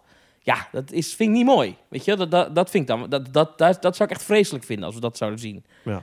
In de parken. Ik heb trouwens iets heel leuks, hè. Wij hadden pas geleden over Be Our Guest. En nu attendeerde Rick van Bucketlist Travel mij erop dat Be Our Guest in Walt Disney World heeft nu ook een fixed price voor de lunch. Mm. En dan kun je kiezen uit het voorgerechtje, hoofdgerechtje en nagerechtje. En dat kost $62 per volwassene. En dat zijn een volwassene is 10 jaar of ouder, plus tax. Dus je kunt niet meer lekker voor $20 lunchen in Be Our Guest. Je moet de fixed price menu. De fixed price menu pakken van $62. Ja, $62 per persoon voor lunch. Ja. Dat is niet goedkoop. Maar goed, bijvoorbeeld in Disneyland, in Walt Disney World, dat Space 220, het nieuwe ruimterestaurant met ruimtethema, wordt ook door een extern bedrijf gedaan. Dus Disney heeft zeg maar dat ook al aangekleed. Ja. En dan zit er een bedrijf met verstand van eten, die doet de keuken. Mm-hmm. Dat vind ik wel goed. Daar ben ik wel voor. Ja. Ja. Had je nog een stelling? Tot nu toe was dat het even. Ik denk wel dat er nu in Nederland een ander dingetje gaande is rondom toiletten die voor iedereen zijn. Ik zie dat nu trending topic is in Nederland. Oh. Het is nu een... bij Hart van Nederland ging het erover, zie ik. Oh. Nou, dit was onlangs... in Disneyland Parijs was er een gedoetje over genderneutrale toiletten. Dat woord zocht ik, ja. Genderneutrale toiletten. Ik heb niet zoveel moeite met genderneutrale toiletten. Ik moet je eerlijk zeggen dat ik kom het nooit tegen. Ik weet... Eén situatie waarin ik ooit ben geweest dat ik op een genderneutraal toilet was, zeg maar, in het openbaar. Ja. Dat was in de stad Schouwburg in Amsterdam. Ja, ik moest even 2 keer kijken. Ik dacht, klopt dit wel? Want er liep een vrouw naast me. Dacht ik, oh ja. En dat waren er wel van de urinoirs, weet je. Dus dan sta je gewoon met je zaakje in je hand. En achter je zullen dames bij de spiegel. Nou ja, hartstikke prima. Ik heb er niet zoveel moeite mee. Disneyland Parijs had bij die Pride-feesten afgelopen week... Oh ja. Hadden ze een van de toiletten bij Studio One... hadden ze de sticker van heer man... hadden ze genderneutraal overheen geplakt. Ja. Daar was meteen wat ophef over in de wereld. Van ja, is dit dan niet het toppunt van... mee willen liften op Pride... maar eigenlijk niet echt mee willen doen aan Pride. Want dat was dan voor 1 avond doen ze dan wel genderneutrale toiletten... Ja. En de rest van het jaar, de andere 365 dagen... Ja, precies. Niet. Ja, goed. Een beetje flauw discussie. Maar ik ben er niet tegen. Ik snap de discussie nooit zo goed. Ik vind het... Ja, wat doe je op een toilet? Ik ben er een voorstander van, want het is veel efficiënter. Dit moet je uitleggen. Je bedoelt 1 toilet... Ja. Is dat echt efficiënter? Ja, anders heb je altijd een rij bij 1 van de 2. Nou, ik was bij Guus Meeuwers in het Philipsstadion. Ja. En dan hadden we tickets voor de Golden Circle... Maar het eerste deel, en dan heb je ook, natuurlijk omdat het eigen vak is, heb je ook je eigen toilet. Dus dan moest je schuin naast het podium, kon je dan het stadion uitlopen. Dus het toilet werd niet schoongemaakt. En daarbuiten stonden allemaal toiletten. Ja. Ja. Maar er waren veel meer mannen pisbakken dan dames toiletten. Dus die dames hebben het halve concert gemist, die stonden allemaal in de rij voor de play. Ja. Terwijl als je dus, als je kijkt naar de vraag en aanbod, dan hoef je dus, dan heb je de, zeg maar, de urinoirs en de potten. Als je kijkt naar de precieze verdeling. Uh-huh. Wat gemiddeld de vraag is daarvan, dan kun je dat veel efficiënter en veel operationeel veel handiger afstellen. Wanneer je gewoon zegt, alle mensen gaan 1 toilethok in. Dan hoef je niet meer een onnodige verdeling tussen man en vrouw te maken. Ik heb dat sowieso nooit gesnapt eigenlijk. Maar goed, dat is een terecht punt. Ja. We hebben daar ook een keer de stelling over gehad, hè? Over genderneutraal toilet, zeker. Ja. Op 21 maart 2021 zo. Hadden wij de stelling... Pretparken mogen zich best eens gaan focussen op genderneutrale toiletten. Het is efficiënter, want de vaak onbezette herentoiletten... kunnen dan worden gebruikt door de dames, zodat rijen verdeeld worden. En het past beter in de huidige maatschappij. Daar hebben toen 589 mensen op gestemd in 2021. En 56% zegt eens, wordt hoog tijd. En 44% zei oneens, wat een gezeik. Sowieso vind ik pretparktoiletten echt wel een belangrijk onderwerp. Ik vind nog steeds dat de Efteling te weinig toiletten heeft. Dat vind ik echt een groot probleem. Ik haat het als ik moet wachten op het toilet. Dat vind ik echt... Dat vind ik mensen onteren. En ik weet dat vrouwen dit veel vaker moeten dan mannen. Ja. Maar ik haat het als ik moet wachten om te plassen. Want ik heb ook, als ik moet plassen... Ja, ik weet niet hoe dat andere mensen... Die kunnen hun plas lang ophouden. Maar ik kan niet mijn plas lang ophouden. Weet je wat, jij hebt met je niersteen natuurlijk ook, hè? Weet ik niet, maar als ik moet plassen. Ja. Dan vind ik vreselijk dat ik moet wachten. Dus dan, pretparken moeten gewoon toiletten hebben. En veel. Ja. Gewoon overal. Goed. Europa Park heeft heel goede, schone toiletten overal. Hè? Daar kan je heerlijk naar het toilet. Ja, fantastisch. Dat is zeker waar. Ik wilde een bruggetje maken naar een nieuw themagebied... waarvan we hebben gehoord dat er waarschijnlijk ook toiletten komen. Ah. Want we zijn nu zo'n 50 minuten onderweg, meer. En we gaan nu naar het onderwerp waar jullie allemaal op gewacht hebben. Ja. Weet ik niet, maar veel mensen misschien wel. De Vloggersdag in Toverland. Ja, wil je dat echt eerst doen? Nee joh, weet ik veel. Nee, ik wil toch even naar Dans Macabre. Nou, even snel, er waren vloggers in Toverland. Fouad was er ook. Er stond een... Huh? Fouad was er ook, die luistert, onze vriend Fouad, van de Trustastic. Ja, en, die doet het goed op TikTok, hè? Die is heel populair op TikTok. Ja, volgens mij ook, ja. Ik snap TikTok nog steeds niet helemaal zo goed. Nee, ik ook niet, maar je bent 30 geweest, dus dat hoef ik niet. Maar goed. Dans Macabre. Kijk, we hebben het vorige week gehad over Dans Macabre. Ja. We hebben dus al een speciale uitzending opgenomen. En wij moeten even ons ongelijk moeten we ook erkennen. Wij waren ervan overtuigd, ook op basis van de wandelgangengesprekken die we gevoerd hadden, de dingen die we gehoord hadden, dat de Efteling had gekozen voor een dome ride. Attractie die wij al gedaan in Dubai. Ja, en we dachten eventjes, dan zou het misschien wel die Intamin variant daarvan kunnen zijn. Dat is een andere attractiebouwer. Ja. Dus goed, luister de aflevering terug, maar een 360 graden film met een draaiende schijf en die beweegt mee met de dingen in de film. Ja. Daar waren wij heilig van overtuigd dat was. Mm-hmm. Maar we moeten toch erkennen dat het niet klopt. Want ik moet ook zeggen dat we hebben... één bron is geen bron, maar ik heb 2 mensen gesproken... die echt het zouden moeten weten wat het was... die eigenlijk tegen mij zeiden, ja, het klopt. Ja. En die hebben mij wel een beetje het ootje genomen. Ja, en je zou ook denken dat als je het gebouw ziet van de buitenkant... gewoon een soort halve koepel... dan is het natuurlijk heel logisch dat daar dat in zou komen. Ja. Nou, dat komt er niet. En rejoice, nee. Want ik ben er wel blij mee... Want ik ben er niet zo blij mee. Nee, ja, dat zei je. Ja. Ik vind het fijn, want zo'n dome ride... dat focust zich alleen maar op projecties... en alleen maar op snelle, wilde kernsbewegingen... en ronddraaien en... Ja, daar ben ik niet zo fan van. En nu, als wij loopings mogen geloven... want daar gaat het namelijk over... daar stond een soort gesimuleerde schets van een schijf... die op luchtzuigersstangen staat... die dus vrijelijk kan bewegen. En die staat in het midden van een koepel. Maar die koepel is dus bestaande uit fysieke decors. Met hier en daar wellicht een ledscherm of iets. Maar wel dus een fysieke beleving. Ja, een bewegende tribune met kerkbanken. Ja. Die dus op een soort van enorme simulator staat. Ja. Waarbij je dus waarschijnlijk, je staat waarschijnlijk onder en in. En dan ga je waarschijnlijk omhoog. Naar een soort van tweede etage, daar lijkt het op. En daar zijn dan allerlei effecten te zien, fysieke effecten. Ongezien. Waarschijnlijk ook wel projecties en ook wel media dingen. Dus misschien wel projection mapping of wat dan ook. Ja. We zien op de Concert Art een orgel met erop waarschijnlijk de geest van de dirigent. Ja. Jozef Charlatan, denk ik dat hem is. Maar goed, ik durf bijna niks meer met zekerheid te zeggen. En ja, je ziet dus op een enorme schijf die dus beweegt. En waarschijnlijk ook kan draaien en kantelen en doen. Ja. Waar ik... Een ongezien systeem. Ik ken het nog niet. Ik ken het ook niet. In die zin is het uniek. Waar ik bang voor ben, Maurice. Daarom denk ik... hoe hou je een bewegende tribune een paar minuten spannend? Weet je wel? Kijk, bij een simulator ride, zoals zo'n dome ride... daar maak je een tocht, een reis. Wat ik bedoel? Dus het is logisch dat als jij beweegt naar links... dat dan het hele platform een beetje kantelt. Zodat je het gevoel hebt dat we gaan naar links. En als je echt zich aanbotst, dan is het boing. En dan ga je naar boven naar beneden. Ja, alleen nu blijf je toch op dezelfde plek. Wat is er logisch aan dat je kerkbank ineens schobbelt? Nou ja. Wat is dat voor Villa Volta is toch niet anders? Er blijft ook een ruimte. Ja, maar Villa Volta, daar is het de ruimte behekst en daar begint alles te draaien en te doen. Misschien is dat ook wel het verhaal van Dans Macabre, dat weten we niet. Hè? De kerkbanken zijn behekst. Dat, misschien wel, dat die ruimte is behekst, ja. En dat je dan met heel de vloer omhoog gaat. Ja, zou toch kunnen? Ja, ik ben heel benieuwd. Ik heb er nog steeds vertrouwen in. Ik heb er alleen maar meer vertrouwen in nu zelfs. En boven je zien we dus inderdaad een geestachtig figuur zweven. Lijkt op een animatronic, hoop ik. Geen projectie. Dat is dan toch een eerbetoon aan Ton van de Vens, dirigent. Ja, en we zien ook de viool terug uit de oude attractie. Ja. We weten natuurlijk niet wat er aan de... Als ik het artikel van Loopings goed lees, kan je draaien. Ja.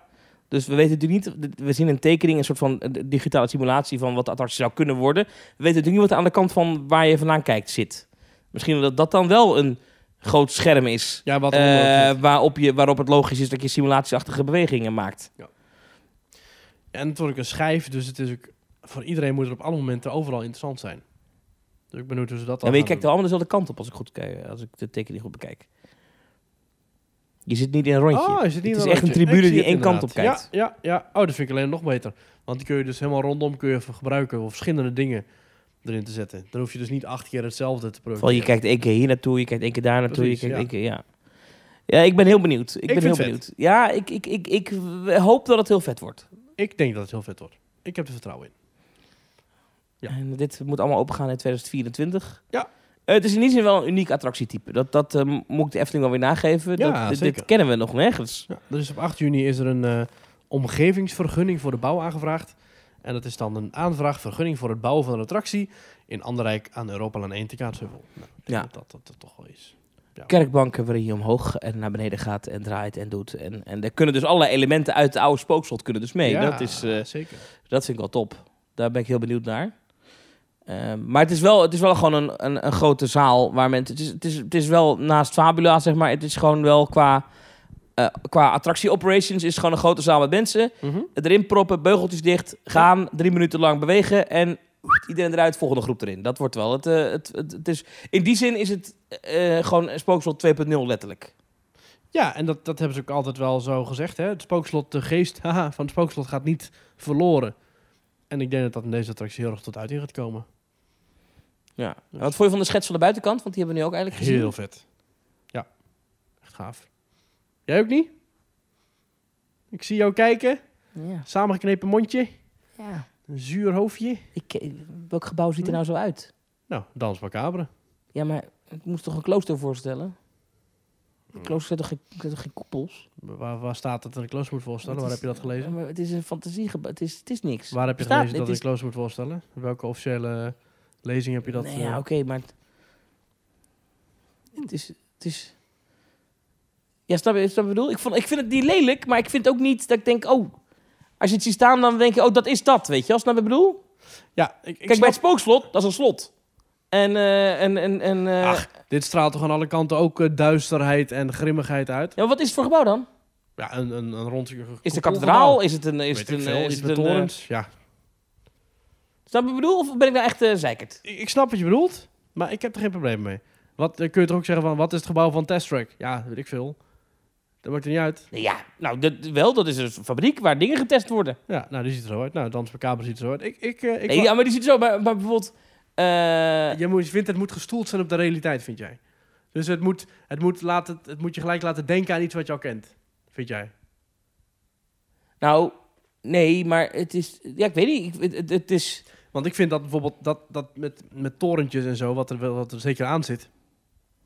vind ik zeker dat er een bepaald gotisch kloosteridee wordt opgeroepen. Ja, maar is het nou een kapel of waar is het? Ja, ik vind het wel iets... Het straalt voor mij... Straalt het oudheid, kundig, religieus, duister... Dat straalt het wel uit. Ja, oké. Dus ik heb er absoluut geen probleem mee. Ik vind het wel vet dat die klimop terugkeert. Ja, over 27 jaar hangt er weer klimop op. Ja, ik ben wel benieuwd hoe ze dat gaat doen. Ja. En je kan er waarschijnlijk wel weer langslopen ook. Ja. Nee, ik ben benieuwd. Ik vind het... Kijk, het Spookslot is gewoon zo overduidelijk een slot, weet je. Als je daar aan komt lopen, dat is echt een oude... Dan zie je, dat is een oud slot. En dit maar denk jij niet dat... En dit is een soort van oud rond gebouw. Ja, maar ben jij niet ook iemand die dat als het een kasteel of een slot was geworden, dat je altijd zegt... Ze maken zich wel heel makkelijk vanaf, zeg. Het is gewoon een kopie van wat het al was. Nee. Oh, oké. Nee. Nee. Maar goed, ik vind het qua aankleding en qua als het er zo uitkomt die zoals getekend is, ja, dan wordt het thematisch hartstikke goed. Ja. Hartstikke mooi. Alleen, ik kan me juist herinneren vanuit het verleden dat de Efteling juist proberen dat soort dingen juist toch zo te doen dat het... Fata Morgana is echt heeft een minaret en heeft... Dat je bedoel? Ja, precies. Altijd. Het Huis van de Vijf Zintuigen is overduidelijk een... Nee, maar dat is echt een fantasiegebouw. Ja, dit toch ook? Nee, want dit moet toch iets voorstellen? Wat, ja, dit is toch iets waar je in gaat? Snap je bedoel? Dit is toch een bepaald gebouw, Ik denk dat het precies moet uitademen wat het doet. Namelijk... grauw, engig, vervallen, mysterieus. En of dat dan in de vorm zit van een oud monnikenslot of niet. Oh, ik heb Villa Volta, dat is een landhuis. Ja, dat klopt. Dat zie je, als je aangelopen bent, dat is een landhuis. Maar Droomvlucht? Dat is een mysterieus landhuis. Ja, maar Droomvlucht is een gevel.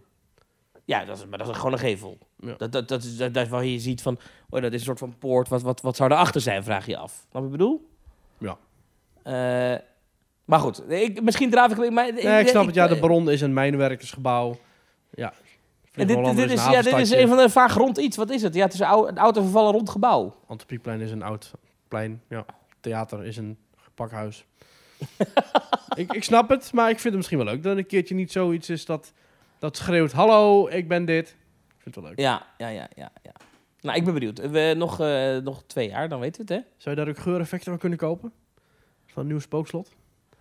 Ja, waar je kunt nu de symbolica geureffecten kopen. Ja, waar moet een... Kerk naar ruiken, naar de binnenkant van een psalmenboek of zo. Even gaan ruiken op opwekking, denk ik. Ja. Ja, oude sloten. Maar geen idee. Hoe kom je hierop, geureffecten? Dat verkopen ze nu in de Efteling. Oh ja, dus wat kan ik allemaal kopen? Geureffecten van Droomvlucht, van Fata Morgana en van Symbolica. En die laatste is nieuw. Dus je kunt de geur van Symbolica nu in je eigen huis spuiten. Waar ruikt Symbolica naar dan? Ja. Ik weet niet. Ja. Een beetje onbestemd, dus ja.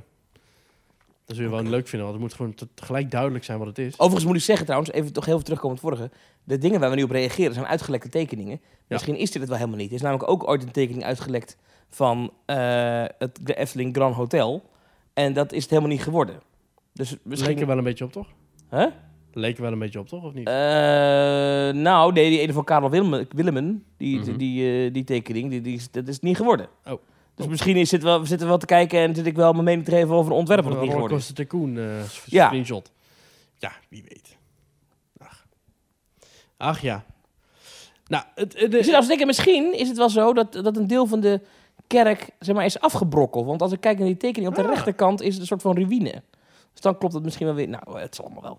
Ja. Waar wil je nog meer over praten? Nou, over omgevingsvergunningen gesproken. Gaan we toch naar een van onze favoriete Nederlandse pretparken. Attractie- en vakantiepark Slagharen. Daar geniet je nog het meest. Zo is het. Daar wordt ook wat nieuws gebouwd. Dus namelijk omgevingsvergunning is daar aangevraagd door Slagharen. Met dus een nieuw themagebied met een achtbaan en andere attracties. En, weet je wel wat het thema wordt? De werktitel is dus Bandito Land. Of Land, ik weet niet. Bandito Land. Okay. En pas geleden toen was er dus nog een rondvraag van... Goh, wat voor thema willen jullie bij de nieuwe attractie? Wordt het dan een Red Bandit ontsnapping... of een Red Bandit saloon of een Red Bandit bordeel? Of we hadden alle ideeën opgegooid. Maar er komen dus er komen wat flatrides bij. En er komen, het zijn dus kleine attractietjes, hè. En er komt dus een grote achtbaan te staan. En het is niet helemaal duidelijk wanneer dat precies geopend gaat worden. Welke hebben ze nou gekozen van die achtbanen? Ja, geen idee. Dat weten we ook nog steeds niet? Nee. Oké. Okay. Ja, een hangende achtbaan wordt het. Maar hoe dan precies? Want we konden kiezen uit een Gerstlauer, uit een Vekoma. Hè? Dat was een beetje dat hadden ze opengezet. Ja. Dat zijn verschillende typen hangende achtbanen. Ja. Maar welke het nou geworden is, weten we niet helemaal zeker. Ik geloof het niet, nee. Ik vind wel een goede toevoeging voor hun, hoor. Ik vond wel de ontwerpen waar we uit konden kiezen allemaal heel kort. Mm-hmm. Dat hele kinderlijk... Ja, weet je, dat je denkt, ja... Dat is het allemaal net niet ook, weet je wel. Ik zou er niet voor omrijden. Maar dat is ook weer gelekt, dit. Ja, via pretpark.club. Oké. Ja. En Toverland... Ja. Opent volgend jaar 4 nieuwe attracties. Ja, daar hebben ze ook een vergunning aangevraagd. We hadden het de vorige week even over. Of ja, de laatste aflevering, want het is ook weer 1,5 week geleden. Wat komen daar voor attracties? Weten we dat nou? Of 4 nieuwe dingen? 4 nieuwe dingen. Er niks officieel bekend over gemaakt. Maar goed, als het volgend jaar moet openen, dan zal het niet een... een tweede Phoenix zijn. Maar invullingen in Avalon. Eigenlijk al wat we al jarenlang roepen. Hè? Van Avalon is een mooi themagebied. Met twee leuke attracties. Met Phoenix, wat echt wel een bijzondere achtbaan is. En met een bootjesride Merlin's Quest. En een goed restaurant. Wat echt een beetje ontbreekt voor de kinderen wellicht. Is een beetje infills. Hè? Zoals de Efteling nu Sirocco heeft. Ja, geopend is slecht woord. Want Musje Cannibaal heeft gerethemed. Zo denk ik dat Toverland dat ook wil gaan doen in die hoek met Avalon. Ja, toch is het wel zo dat... Wij kennen ook wel voorbeelden van echt grote, succesvolle, mooie parken... die helemaal niet zoveel van die infills hebben. En dit park, Toverland, heeft al heel veel kleine flat rides voor kinderen, voor jonge mensen. Ja, maar dat gebied nog niet. Maar niet op die plek. Nee, want maar betekent het dan dat ieder themagebied dat Toverland ooit opent... allemaal van dat soort... Nou, ik liep er dus gisteren doorheen. En wat me dus echt wel opviel... Dus in het hele park was het echt wel druk. Maar overal schoolreisjes, overal gezinnetjes. Maar in Avalon was het rustig. En ik denk dat het echt komt omdat mensen gaan... één keer in Phoenix of helemaal niet in Phoenix. Want ik ken heel veel mensen, ook van onze leeftijd... die gewoon niet in Phoenix durven. En je gaat misschien één keertje Merlin's Quest... en je komt misschien s'avonds om een keertje te eten. Maar verder ben je daar niet... Je bent daar niet echt, of zo. Snap je? Je hebt daar niet echt een doel. Behalve Phoenix en Merlin's Quest. En we hebben lekker geluncht gisteren. Dus we hebben lekker van die kip teriyaki spiesjes op. En bitterballen en groentesoep. Dus dat was allemaal heerlijk. Maar... Het verder leeft dat thema gedeelte niet echt. Dus wat daar echt al mist, is inderdaad die kleine dingetjes als een... Draaimolen. Een draaimolen, een springkussen, een... Hoeft niet eens groot te zijn, hè? Nee, maar ik ga nu even een heel raar bruggetje maken, maar kan je dat ook zeggen over Pandora World of Avatar? Leeft niet echt. Dat zijn twee attracties. Ja. Nou ja, hoe lang... Of Star Wars Galaxy's Edge. Ja, maar hoe lang ben je daar, behalve als je daar... Ja, maar dan ga je kijken naar... Nee, maar Galaxy's Edge is bijvoorbeeld al... Vind ik iets anders dan Pandora. Pandora, hoe lang ben je nou in Pandora... tenzij je in de rij staat voor Flight of Passage of Navi River Journey? Hoe lang ben je daar dan? Ja, dan kan je dat in 20 minuten bij weg. Ja, precies. Dus moeten ze daar... En dan heb je nog wel... Pandora is wel s'avonds fantastisch, maar goed, Toverland is niet vaak s'avonds in het donker geopend. Dus je moet dan iets bedenken... om jouw gebied interessant te houden. En dan kun je dat doen door... zoals bij Star Wars... Hè, ik ben er zelf nu niet geweest, helaas. Maar je hebt daar dus wel... winkeltjes met allemaal gekke dingen die je kunt zien. Heel veel entertainment dat daar rondloopt. Je hebt daar natuurlijk die showtjes met Ray. En ik, jij bent er geweest. Maar wat...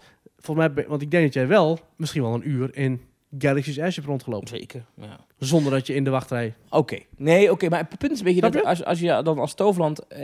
hebben ze echt... ik vind Avalon vanaf sommige punten... echt een heel mooi themagebied. Mm-hmm. Vind ik echt... als je die zijkant van die loods maar niet ziet... Nee. Dan vind ik het echt heel geslaagd. Ik vind dat groen er doorheen... dat pad, dat rotspad... Ja. Vind ik echt... ik zou het jammer vinden... als dat themagebied nou verpest wordt... met vier schreeuwerige kinderattracties, zeg maar. Snap je wat ik bedoel? Ja, precies. Nou, ik denk niet dat... Ik denk dat ze dat zelf ook niet willen. Die rust en die natuur daar maakt het juist mooi. Ja, je zegt eigenlijk, hou dat zoals het is. Ja. En ga dan... Maar ik snap ook alweer... investeren in andere gebieden om daar dan omheen... Ja, want je krijgt... Het wordt dan een beetje de vloek van zo'n park dan. Dat je dan eigenlijk nooit meer zo... Dat je dan zoiets moois als dat je nu hebt. Dat kan dus eigenlijk niet. Want ja, het moet overal eigenlijk een soort van kermis zijn. Want ja, anders blijven mensen er niet lang... Weet je wat we bij de Efteling ook hadden? Je had het prachtige pad altijd tussen de Piranha en Ruigrijk. Maar nu dus de Baron ligt... Maar er was altijd een heel mooi pad, heel rustig. Ja. Hoge bomen, heel mooi muziek van Maarten Hartveld. Ze zijn allemaal gekapt en daar is nu de Baron neergezet. Baron, fantastische achtbaan. Maar het is niet meer die serene rust die er normaal gesproken hing. Nee. En ik vrees dat we officieel... Je hebt nu nog maar, denk ik, één rustige plek in de Efteling. En dat is het pad tussen Fata Morgana en Joris en de Draak. Dat loopt tussen langs Villa Pardoes, weet je wel. Dat pad is hartstikke mooi. Daar kan je mooi. Kron afschieten de meeste dagen. Ja, daar rijdt de stoomtrein langs, maar verder heb je daar helemaal niks. Dan moet ik zeggen dat als je dan bij Joris vanuit het Rijgrijk doorloopt... Dan, op een gegeven moment, dan moet je een keertje links... Dan heb je die brug eventueel nog van de Piranha, als je dat wil. Een keertje links en rechts, snap je wat ik bedoel? Ja. Als je daar loopt, dan heb je ook wel het gevoel dat je... mag ik hier wel zijn, snap je wat ik bedoel? Dat is een beetje raar. Nou, maar zulke serene ruststukken... ik denk dat je dat steeds minder en minder gaat krijgen in parken die... doorgaan, die doorbouwen, zoals een Efteling, zoals een Toverland. Ja, uiteindelijk raakt dat vol. Ja. Hetzelfde kun je zeggen van het pad tussen de traptreintjes en Reizenrijk. Dat pad is nu een prachtige heuvel met bloemen, bomen. Dat over 10, 15 jaar is dat niet meer zo. Daar gaat Strookrijk komen. Ja. Ooit, als het goed is. Maar daar staat een achtbaan. Dan staat daar een achtbaan en een circus. Oh, dan moeten ze wel mee uitkijken, want dat stukje is ook weer... Dat is ook zo'n heel mooi stukje pretpark, ja. Met die gondoletta daar. En... Ja, maar ik hoor jou dit nu precies hetzelfde zeggen. Wat je nu net zegt over Avalon, kun je daar ook op plakken. Wat ik net zei over de Baron, kan ik ook op dat stuk strook tussen Fata Morgana en Joris en Draak plakken. Dat zijn gewoon uitstervende gebieden. Ik denk bijvoorbeeld de zegen van Fantasialand, dat je daar zo'n rustige vijver hebt met een pad eromheen. Dat daar die huizen van die buren staan, dat is de reden dat daar nog nooit iets gebouwd is. Want je kunt nu, meestal is het pad open, soms is het natuurlijk dicht... Moet je maar eens een keertje in de hoek van Wuzertown. Als je daar doorloopt, heb je een enorme vijver met daaromheen een prachtig wandelpad. Met bomen, met bloemen, met gras, met duinen half. Dat pad is hartstikke rustig en bijna altijd uitgestorven. Dat komt omdat daar vrijwel niks te doen is. Maar dat je even terug wilt trekken op zo'n rustig stukje... daar heeft een pretpark niet heel veel aan. Want die willen mensen kwijt. Die willen €40 per persoon kwijt kunnen. En als je stevast met rustige plekken zit... en stevast met veel te drukke plekken zit, zoals de Efteling heeft. Zoals ja, dan moet je beter gaan spreiden. Ook op zijn dag als gisteren heeft. Ik kon sommige stukken niet doorkomen. Bij de Magische Vallei was het stampensvol. Ja, en als je al die mensen naar Avalon kan beuken, dan... Exact. Ja. Dus ik denk niet eens dat die attracties geschikt zijn of bedoeld zijn om nieuwe mensen naar Toverland te halen. Maar meer om het volk dat er al is. Om dat gedurende de dag beter te spreiden. En ja, dat gaat betekenen dat je dan niet meer... rustige kanonafschietplekjes gaat hebben... zoals je nu in de Efteling tussen Joris en Draak en Andrijk hebt. Zoals je nu in Toverland en Avalon af en toe hebt. Zoals je nu dat stuk bij Traptuintje af en toe hebt. Dat is een offer dat we moeten brengen. Ja, het is een interessante visie. Want wij als pretparkfans, wij komen heel vaak in die park. En wij vinden het wel lekker om even rustig af en toe eventjes... Goh, ik ga dus even langs het theater. Ja, maar ik vind het ook wel horen bij de... Ik had dat vroeger bijvoorbeeld bij de roeivijver. Dus heerlijk, lekker rustig... op die vijver een beetje ronddobberen in de Efteling. Dat kan niet meer. Want s'avonds staan daar 5000 mensen te kijken naar de watershow. Ja. Roeivijver, ik heb het nog wel een paar keer gedaan. Ja. Waardoor heel die roeivijver er nou niet meer is. Het zijn offers die we moeten brengen, Thomas. Ten faveur van de ontwikkeling in pretparken. Ja. Nee, oké. Ja. Dus nee, ik snap dat wij dat misschien niet eens zouden willen. Een schreeuwige draaimolen of springkussen of een butterfly in Toverland, in Avalon... Maar het is wel iets wat bezoekers verwachten, denk ik. Ik denk dat als je mensen had vragen, hoe vond je Toverland? Ja, leuk. Wat vond je van Avalon? Ja, daar waren we zo snel weer weg. Weet je wel? Terwijl dat gebied heeft wel, weet ik veel, 20 miljoen gekost. En het is zonde om dat gebied daar te laten liggen als mensen er niet lang genoeg zijn. Dus ik snap dat je dat daar gaat toevoegen. Ja. We hebben een mailtje nog even terug naar de Efteling. Oh. Een mailtje van Robbie Holtman. Die stuurt ons: goedemorgen, beste mensen van Team Talk. Hij luistert vaak 's ochtends, denk ik. Hallo. Allereerst dank voor jullie speciale podcastaflevering over Dans Macabre. Ik als Halloween-liefhebber ga het natuurlijk uiteraard volgen. Maar één ding viel me op. Jullie zeiden al dat de muziek Dans Macabre... dat een belangrijke rol gaat spelen... en dat de hoofdpersoon waarschijnlijk Jozef Charlatan gaat heten. Echter zie ik in de trailer die de Efteling heeft losgelaten... ook de naam Ignatius Violinist op een grafzerk staan. Ja. Gezien het vorige verhaal bestond uit een graaf... die zijn dochter voor eeuwig moet blijven zoeken in de catacomben van de ruïne... en je duidelijk elke show de viool ziet zweven... die met één hand bediend wordt... kun je dan niet verwachten dat de vrouw met de harp die huilt... en Ignatius Violinist een stel zijn... die vervloekt zijn door Jozef Charlatan... omdat de vrouw niet voor Jozef heeft gekozen... maar voor Ignatius. Dat het dus eigenlijk een romance is. Hè? En dan een wraakactie of zo van Jozef. Vet? Ja, ik weet het niet. Het zou van alles kunnen. Gaaf. Veel gespeculeerd. Ja. Robbie, een goed idee. Vet. Even kijken. Ja, heel veel opmerkingen kwamen er binnen. Heel veel suggesties afgelopen week van mensen van wat het zou kunnen worden. Dans Macabre. Ja. Niemand overigens in onze mailbox had dat goed. Nee. Vaak werd Drop Tower gezegd. Terwijl we wisten dat het gebouw ging 20 meter hoog worden. Ja. Dus over het algemeen geen Drop Tower. Dus, maar ik snap wel dat niemand het goed had. Want dit ritssysteem is nog niet bekend, hè? Toen die tekeningen online kwamen, dacht iedereen... over het vet of over het stom. En wat is het eigenlijk? Ja, maar niemand had het goed gegokt, zeg maar. Ja. De reacties in onze appgroep trouwens allemaal louter positief. Ik ben eigenlijk de enige. Jij bent gewoon een zeikert, maar dat is gewoon leuk. Anders hebben we niks te bespreken. En ook nog één mailtje. Dat wil ik even op het einde van deze podcast... Toch, we zijn een beetje op het einde nu, denk ik. Hè? Wil ik nog even eentje van Jeroen Soenen meenemen. Dat is iemand uit België. Dat is een van onze Vlaamse luisteraars. Ja. In aflevering 211 praten jullie over hoe jullie naar Disneyland Parijs gaan... en wat... de prijs hiervan is. Je had het over de Flixbus, hè, onder andere. Die, waar je voor €19, geloof ik. Wat ja, was 39. Maar inderdaad. €39 naar Disneyland Prijs kon. Ik als Belg woon dicht bij de Franse grens en heb een extra goedkope optie om snel in Disneyland Parijs te geraken. Zoals een Belg zou zeggen. Dat is namelijk Ouigo, of Wego. Ik denk Wego. O-U-I-G-O. Ja, dus Wego. En Wego is een Franse low-cost TGV-service, trein dus, die vertrekt vanuit de kleinere stations. Tourcoing, dat is in de buurt van Lille. Daar vertrek je dan vandaan, in plaats van vanaf Lille bijvoorbeeld. Yeah. Een enkele rit kost hem €13. En dan staat hij binnen 1,5 uur bij de voordeur van Disneyland Parijs. Kijk! Dus voor €26 is hij heen en terug. Dat is goedkoper dan één Pluto hotdog menu. Nou, niet helemaal. Maar dat is wel vrij goedkoop. Ik wil jullie luisteraars deze ervaring meegeven, dat jullie dit kunnen meenemen als een extra vervoersoptie naar Disneyland Parijs. Wat je dus in theorie kan doen, is als je niet van lang autorijden houdt, dus dat je dus met de auto daar naartoe rijdt, daar parkeert. Dat troekonje. En dat je dan, dat je vanaf daar dan de trein pakt. Dus eerst €16 troekonje. En eerst een dagje Troucogne. Volgens mij is dat niet heel gezellig. Dan ga je lekker in een hotel slapen in Troucogne Grand Hotel. En dan de volgende ochtend pak je daar de Wego. Ja, Wego. Merci Jeroen. Dus, maar zeker voor ons Belgen dus een goede tip. Dan kan je dus voor weinig naar Disneyland Paris. Ja. Want met de auto is het ook niet meer te betalen met die benzineprijzen. Nee.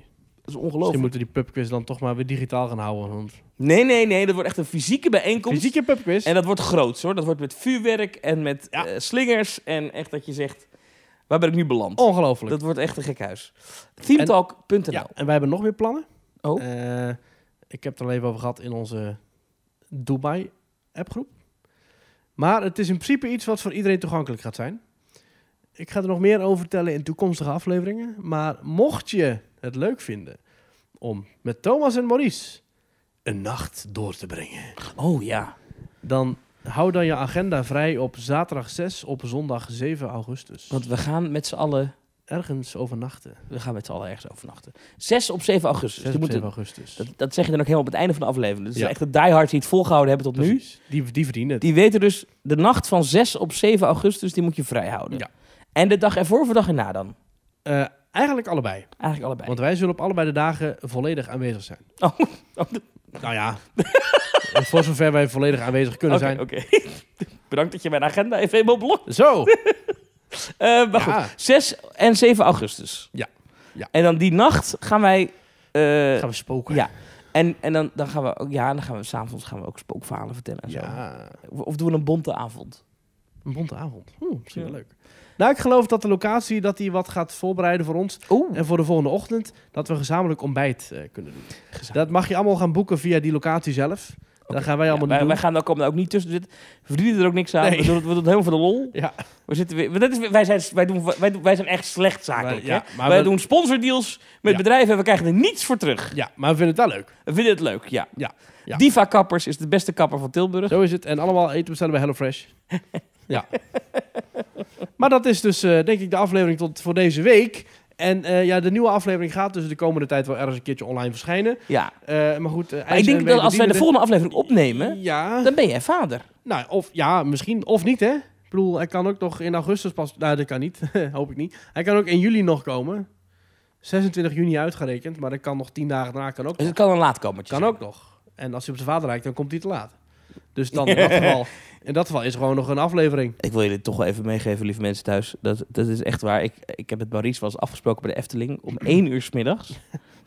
En ik heb iets raars. Ja, ik vind het tegenwoordig moeilijk om in mijn eentje de Efteling in te gaan. Dus ik wacht altijd op het parkeerterrein. En we hadden om 1 uur afgesproken. Hoe laat kom je aan, Maurice? Weet jij toevallig nog? Iets 2:15 of zo? Het was 3:15. Oh. 1 uur en 3 kwartier stond ik daar. Ja. Op het middenpad. Ja. Gelukkig, ik had nog dingen die ik moest lezen voor mijn werk. Dus ik heb er gewoon een bankje van alles zitten lezen. Ze hebben dan nog het nieuwe beleidsplan door. Maar heel chill was het niet. Nee. Ja. Ik ben ook wel eens te laat hoor, best wel vaak. Ja, zo is dat. Ja. Ik was laatst ik iets vergeten. Dat was een hele belangrijke afspraak. Mm-hmm. En ik was gewoon op een totaal andere plek. En ik zat relaxed en ik keek op de klok en ik dacht ineens... Had ik niet iets? Ja, dat kan gebeuren. Ja, dat kan gebeuren. Het is zover. Dit is een lange aflevering geworden volgens mij. Ja, dus, ja, bijna 1,5 uur. Ja. Maar dit is de laatste dus voorlopig eventjes. Ja. Maar misschien ook niet. Ja. Dat is het leuke dan. Het kan zijn dat je dus binnenkort ons wel weer hoort. Maar het voelt ook een beetje als een afscheid. Maar dat is het natuurlijk niet. Nee joh, dat is het helemaal niet. Want we houden in principe geen zomerstop, hè. En als alles gewoon gaat zoals het gaat, dan zit er gewoon elke week weer een aflevering online. Maar het is meer van, we kunnen niet garanderen dat er over 7 dagen weer een nieuwe teamtalk is. Hoe goed ga jij om met poep? Kan jij tegen poep, zeg maar? Ik kan het wel aardig hebben, ja. Jij gaat heel veel poep zien. Ik heb regelmatig toiletten moeten schoonmaken in mijn werkzame jaren.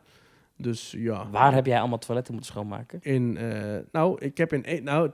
Hier in Tilburg werkte ik een tijdje bij Etenstijd. Oh, en dat was het goorste in mijn leven wat ik ooit moest doen. Dat ik kots moest opruimen uit een urinoir. Gadverdamme. Ja. Wie kotste nou in een urinoir? Ja, iemand die dat restaurant bezocht. En het leuke was, ik stond in principe nooit op de afruim. Want ik was altijd degene die de receptie en gewoon alle gastinteractie dingen deed. Dus ik deed eigenlijk nooit echt werk. Maar die avond was er natuurlijk weer een tekort en gedoe en druk. En wie kan er even bij springen? En het was op het einde van de avond. En dan hoef je bij de receptie niet heel veel meer te doen. Ja. Want dan is iedereen al binnen en dan heeft iedereen al betaald. En is het vooral een beetje administratie. Dus toen... Ja, wie kan er even mee helpen in de schoonmaken? Heb jij wat te doen, Maurice? Ik zei, niet echt. Oh, kun jij even naar de toilet beneden? Kun je even wat opruimen? Oh. Maar goed, hè. Dan heb jij een les geleerd om daarna nooit meer te zeggen... Als iemand jawel. Oh. Weet je, je bent een team. 1 team, 1 taak. Dat is defensie, dus ik stond de 5 minuten later... Ja, maar goed, ik stond 5 minuten later wel met handschoenen aan... kotsen uit een urinoir te scheppen. Ik moet wel zeggen, Etenstijd, dat was een all-you-can-eat buffetrestaurant in Tilburg-Zuid, aan de rand van Tilburg. Fantastisch. Dat was netjes. Ja. Het eten was er goed, maar ik vond ook de aankleding van de zalen was goed. Het is allemaal altijd een soort van themaatje. Zo'n Engels landhuis was het eigenlijk. Hè? Ja. Verschillende themazalen. Je had de biljartkamer. Dat was echt de kamer waar een biljarttafel ondersteboven aan het plafond hing. Ja. Je had de whiskykamer. Met allemaal whiskyflessen in mooie grote kasten in de zijruimte. Je had de bibliotheek. Daar stond een foto van Walt Disney met het bord van Epcot achter zich. Echt waar? Ja, of niet Epcot, maar in ieder geval met zo'n bord achter zich... dat hij met zo'n presenteerstok stond. Dus als ik wist dat de pretparkfans kwamen... dan zet ik dat schilderijtje altijd daar neer. Het stond gewoon los in die ruimte. Dat was gewoon allemaal prima. Ja. Het was van een familie achter Lekker en Laag, geloof ik, zeker, toch? Familie Meurs. Ja, en die hebben het toen verkocht en toen ging de fik erin. Die hebben het verkocht en een paar jaar later... toen was in de kinderkeuken... niet dat er kinderen stonden te koken, denk ik. Maar daar had je dus een frituurpannetje en een suikerspin en alles in die hoek. En had je dus ook de hoek met de aardappels en de frituurdingen. Dus je had krulfriet, dikke friet, dunne friet. En toen is de vlam in de frietpan geslagen. En dat heeft het hele restaurant afgefikt. Het hele gebouw was weg. Ja. En er zit nu op die plek zit wel weer iets, maar dat is niet, dat is niet dit. Volgens mij zitten daar woningen voor ouderen, geloof ik. Ja. Maar het is eeuwig zonde, want het was echt een goed concept. Maar wat het vooral was, kijk, je hebt heel veel all-you-can-eat restaurants in Nederland. Mm-hmm.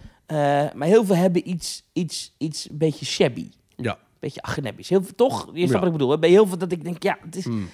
Ik moet over zeggen dat bij Lucky Apple, die bij de Efteling in de buurt, die vind ik nog wel oké. Dat was ik afgelopen week nog. Die is ook wel enigszins oké. Ja. Heeft soms ook wel dat ik denk, maar goed, oké. Maar die Etenstijd was...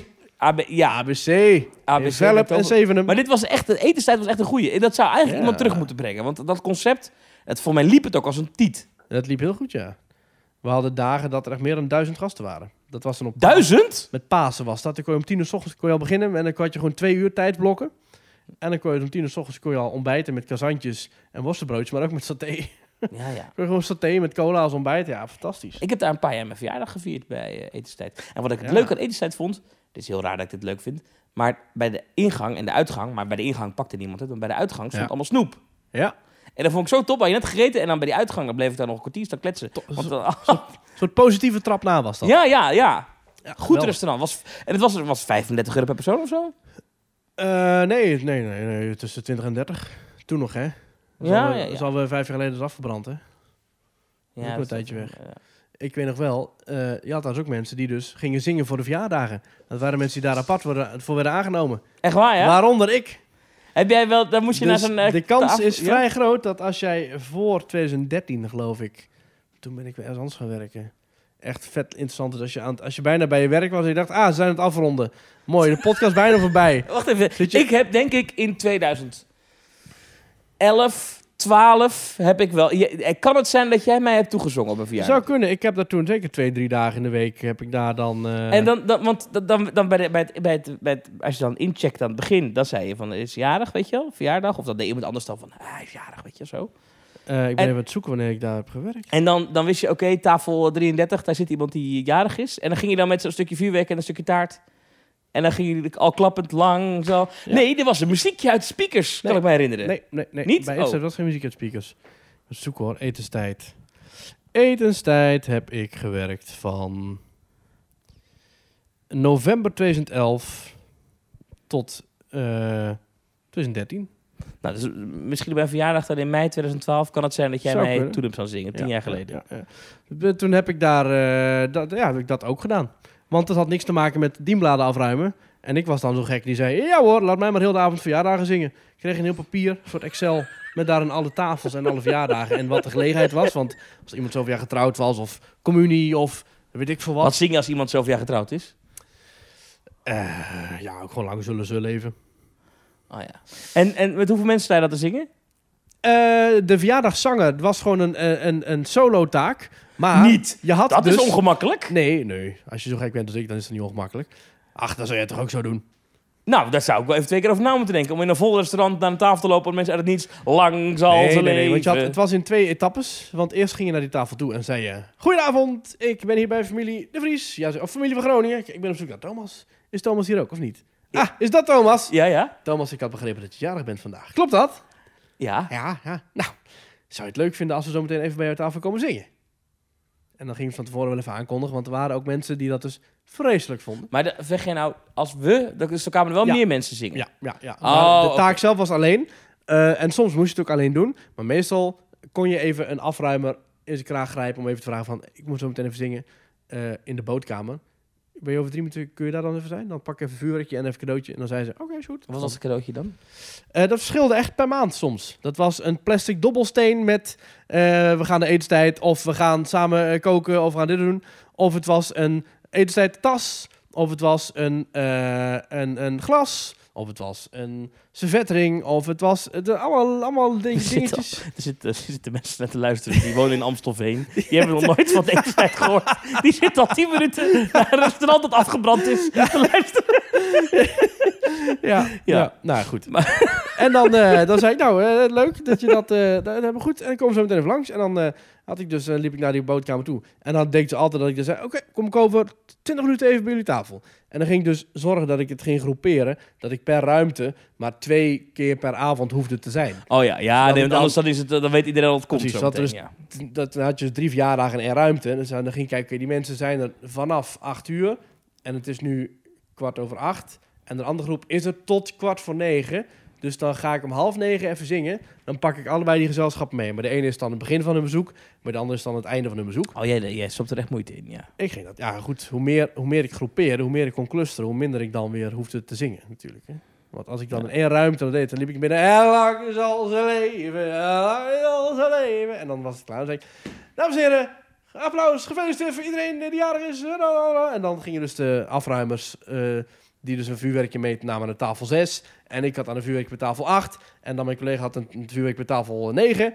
En dan feliciteren we dus synchroon. En dan gefeliciteerd. En liepen we nog even een beetje rond om nog wederzijdse felicitaties uit te delen. En dan was er een groot feest in die ruimte. En dan was het weer klaar en dan gingen we weg.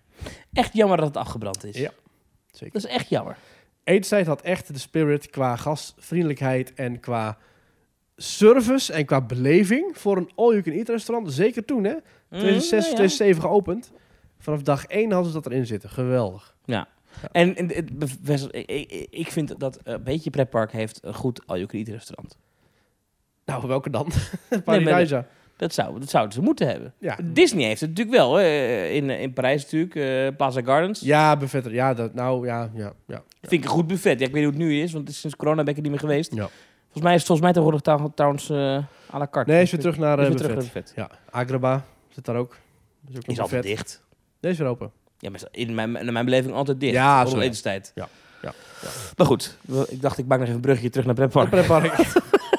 denken sorry mensen, iedereen. Waar zit ik naar te luisteren? Ja, volgende keer gaan we het over hebben over mijn jaren bij de Albert Heijn. Heeft ook een link met de Efteling. Al die kortingsacties. Ja, trouwens. Mocht je nog bonnen hebben? Nou, daar stond ik bij vanavond nog aan te ergeren. Ja.